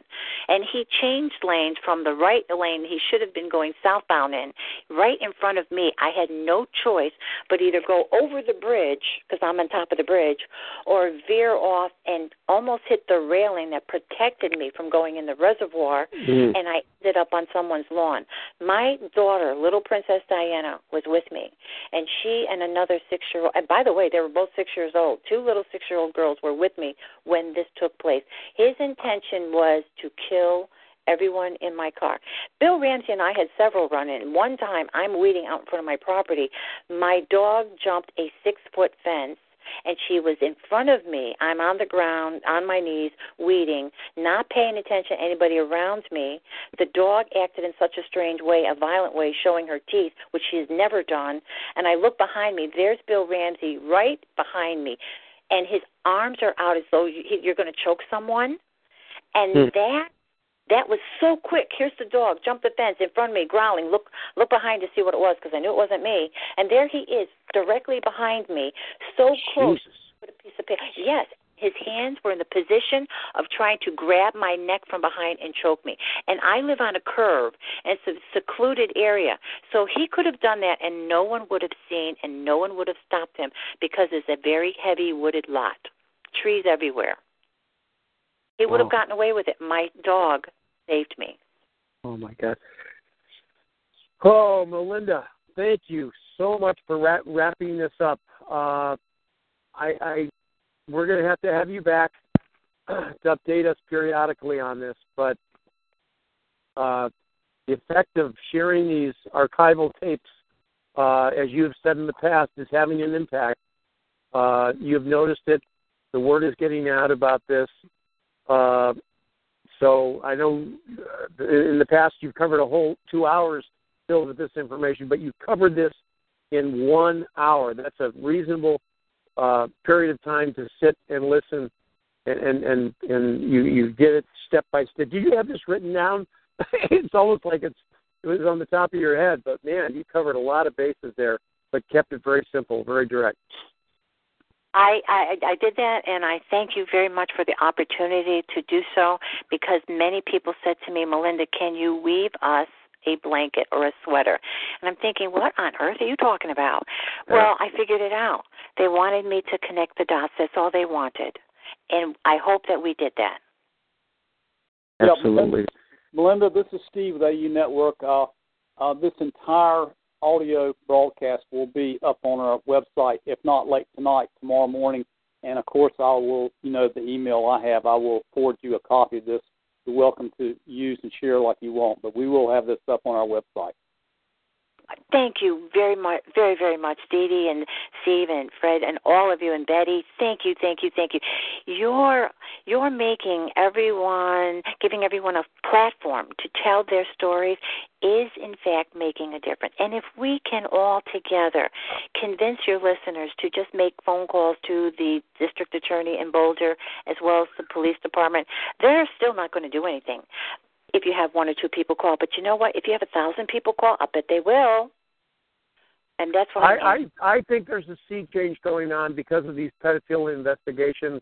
I think it's going to play right into the hands of. I mean, what what bigger story case could there be that that breaks uh, and and shines the light on on on this mystery of this poor little child's death? And and so many people have been watching this, researching this for years. Uh, but uh, as you probably well know, Linda, there there are forces that have been impeding and preventing and distracting and limiting the attempt by you and others to get the truth out. Oh, absolutely. But but there's more people now who are focused across the globe on one question: Where's Bill Ramsey? That's all they want to know. So Where's all, Bill Ramsey? That's exactly. Where's Bill Ramsey? Hey, Fred. That's, e- everybody should put that up there on their Facebook, on their blog, on their Twitter account. Where's Bill Ramsey? Exactly. And I thank you for the opportunity to get the information out there because we are a village. That child belongs to each and every one of us. And I really, truly believe that. Fred, while Okay. Melinda's still here, can I ask- a question? Sure, go, go right ahead. Yep. I want to ask it to Steve, but I want Melinda to hear this because I'd like to hear comments by both of them because this is something that Steve and I discussed. Oh, it's been several years ago. Steve, you there? Steve Harris? Yeah, yeah, I'm here, right.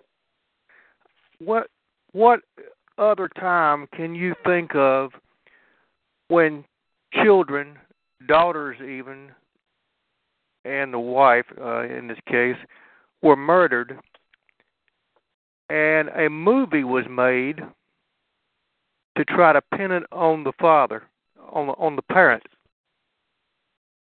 Uh, it was. Uh, I'm, I'm talking about uh, the uh, the uh, thing about Dr. Jeffrey MacDonald and the movie Fatal Vision, the miniseries.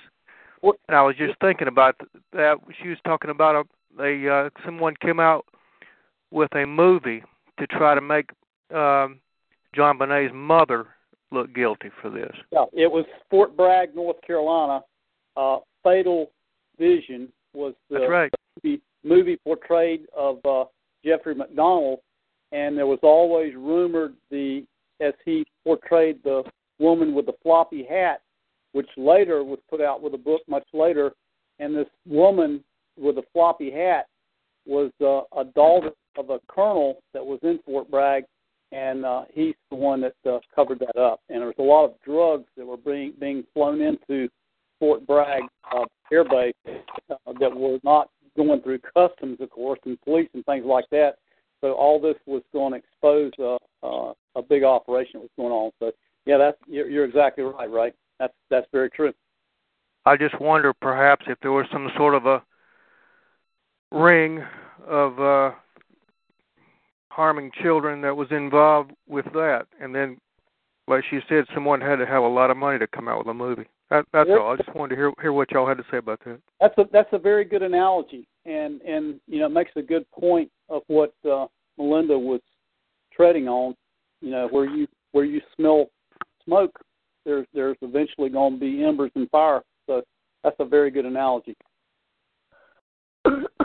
That that absolutely is, and I agree. And I believe we can find the answer. We, each and every one of us, and I'll tell you the oddity when I of the of the conference call with Douglas Millar and Dr. Melvin J. Laney. As we're talking about JonBenét's mother, victim or killer, the lifetime two hour special, as we were talking about it, I turned on the internet because they asked me to find out who funded this. Do you know that information was being posted within minutes? Within minutes of our initial conversation about it, because up in the upper right hand corner it says, When was this information posted? And as we're talking, someone is controlling my computer, not me. Someone is controlling my computer and posting the information that they wanted us to have. And when we called the telephone number, it said this number is no longer in service or this number is not in service, never was in service, that sort of nonsense. So when I talked to Dr. Melvin J. Laney, who, by the way, is an expert with computers and programming, along with the other things that he's an expert at, he said, Melinda, he said, your computer is being controlled by someone else and for this particular purpose. And I said, well, it won't do them any good because if we ask enough people, someone is going to have a link or a connection to Lifetime, and they're going to be able to find out who financed this.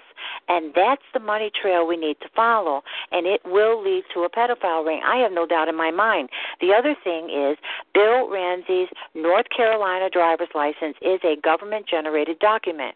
The Ocean County Police mugshot here in New Jersey is a government generated document.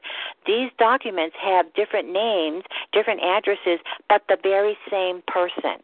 Is that not enough for, let us say, Homeland Security to investigate this man if no one else will? Especially when it has been said by his own employer that he has an arsenal of weapons. I don't know. I, I would think so. We just have to move forward in this particular case because I have a feeling that the pedophile rings that are coming down in Washington that are going to be closed and exposed in Hollywood, and I understand Delaware is coming up next, their politicians are going to be looked at. And there's one other state, I can't remember it off the top of my head, that was mentioned on that particular conference call with the mothers losing their little two and a half year old babies. By the way, uh, and I hate to bring this up, but one mother said in her trying to take down the pedophile rings because they had her daughter, she said there is one man that has what is called a standing order, a very, very, very wealthy man who has a standing order for a two and a half year old little girl every other week, and the girl never comes back. A standing order. What the hell is going on? Hey, Mel- It's gotta Melinda. Thank you. Yes. Uh, we're gonna we're gonna do a wrap on this call, guys. Uh, next week we're gonna have uh, a, a, an oldie but a goodie. Pat Riot will be our guest uh, in, in in next week's call. Uh, thank you again, Melinda, Rebecca, Campbell. If you're still listening, thank you for the wonderful presentation. Let's pray for justice. Let's pray for the truth to be received and shared and celebrated to resolve the case of JonBenét Ramsey's murder. Melinda, thanks again. Thank and you. We'll, Thank we'll you. see you guys all next week. Thank you, Dee Dee. Ray. Thank you, Fred. Steve. Thank everyone. You, Linda. Rebecca. Thank See all you of next you. week. Thank you, everybody. Thank God you, bless. Fred. Be Get safe, well. guys. Take God care. bless you all. Bye bye. Stay healthy, guys. AUN, American Underground Network. With the Lucky Land slots, you can get lucky just about anywhere. This is your captain speaking. Uh, we've got clear runway and the weather's fine, but we're just going to circle up here a while and uh, get lucky. No, no, nothing like that. It's just these cash prizes add up quick. So I suggest you sit back, keep your tray table upright, and start getting lucky. Play for free at LuckyLandSlots.com. Are you feeling lucky? No purchase necessary. Void where prohibited by law. 18 plus terms and conditions apply. See website for details.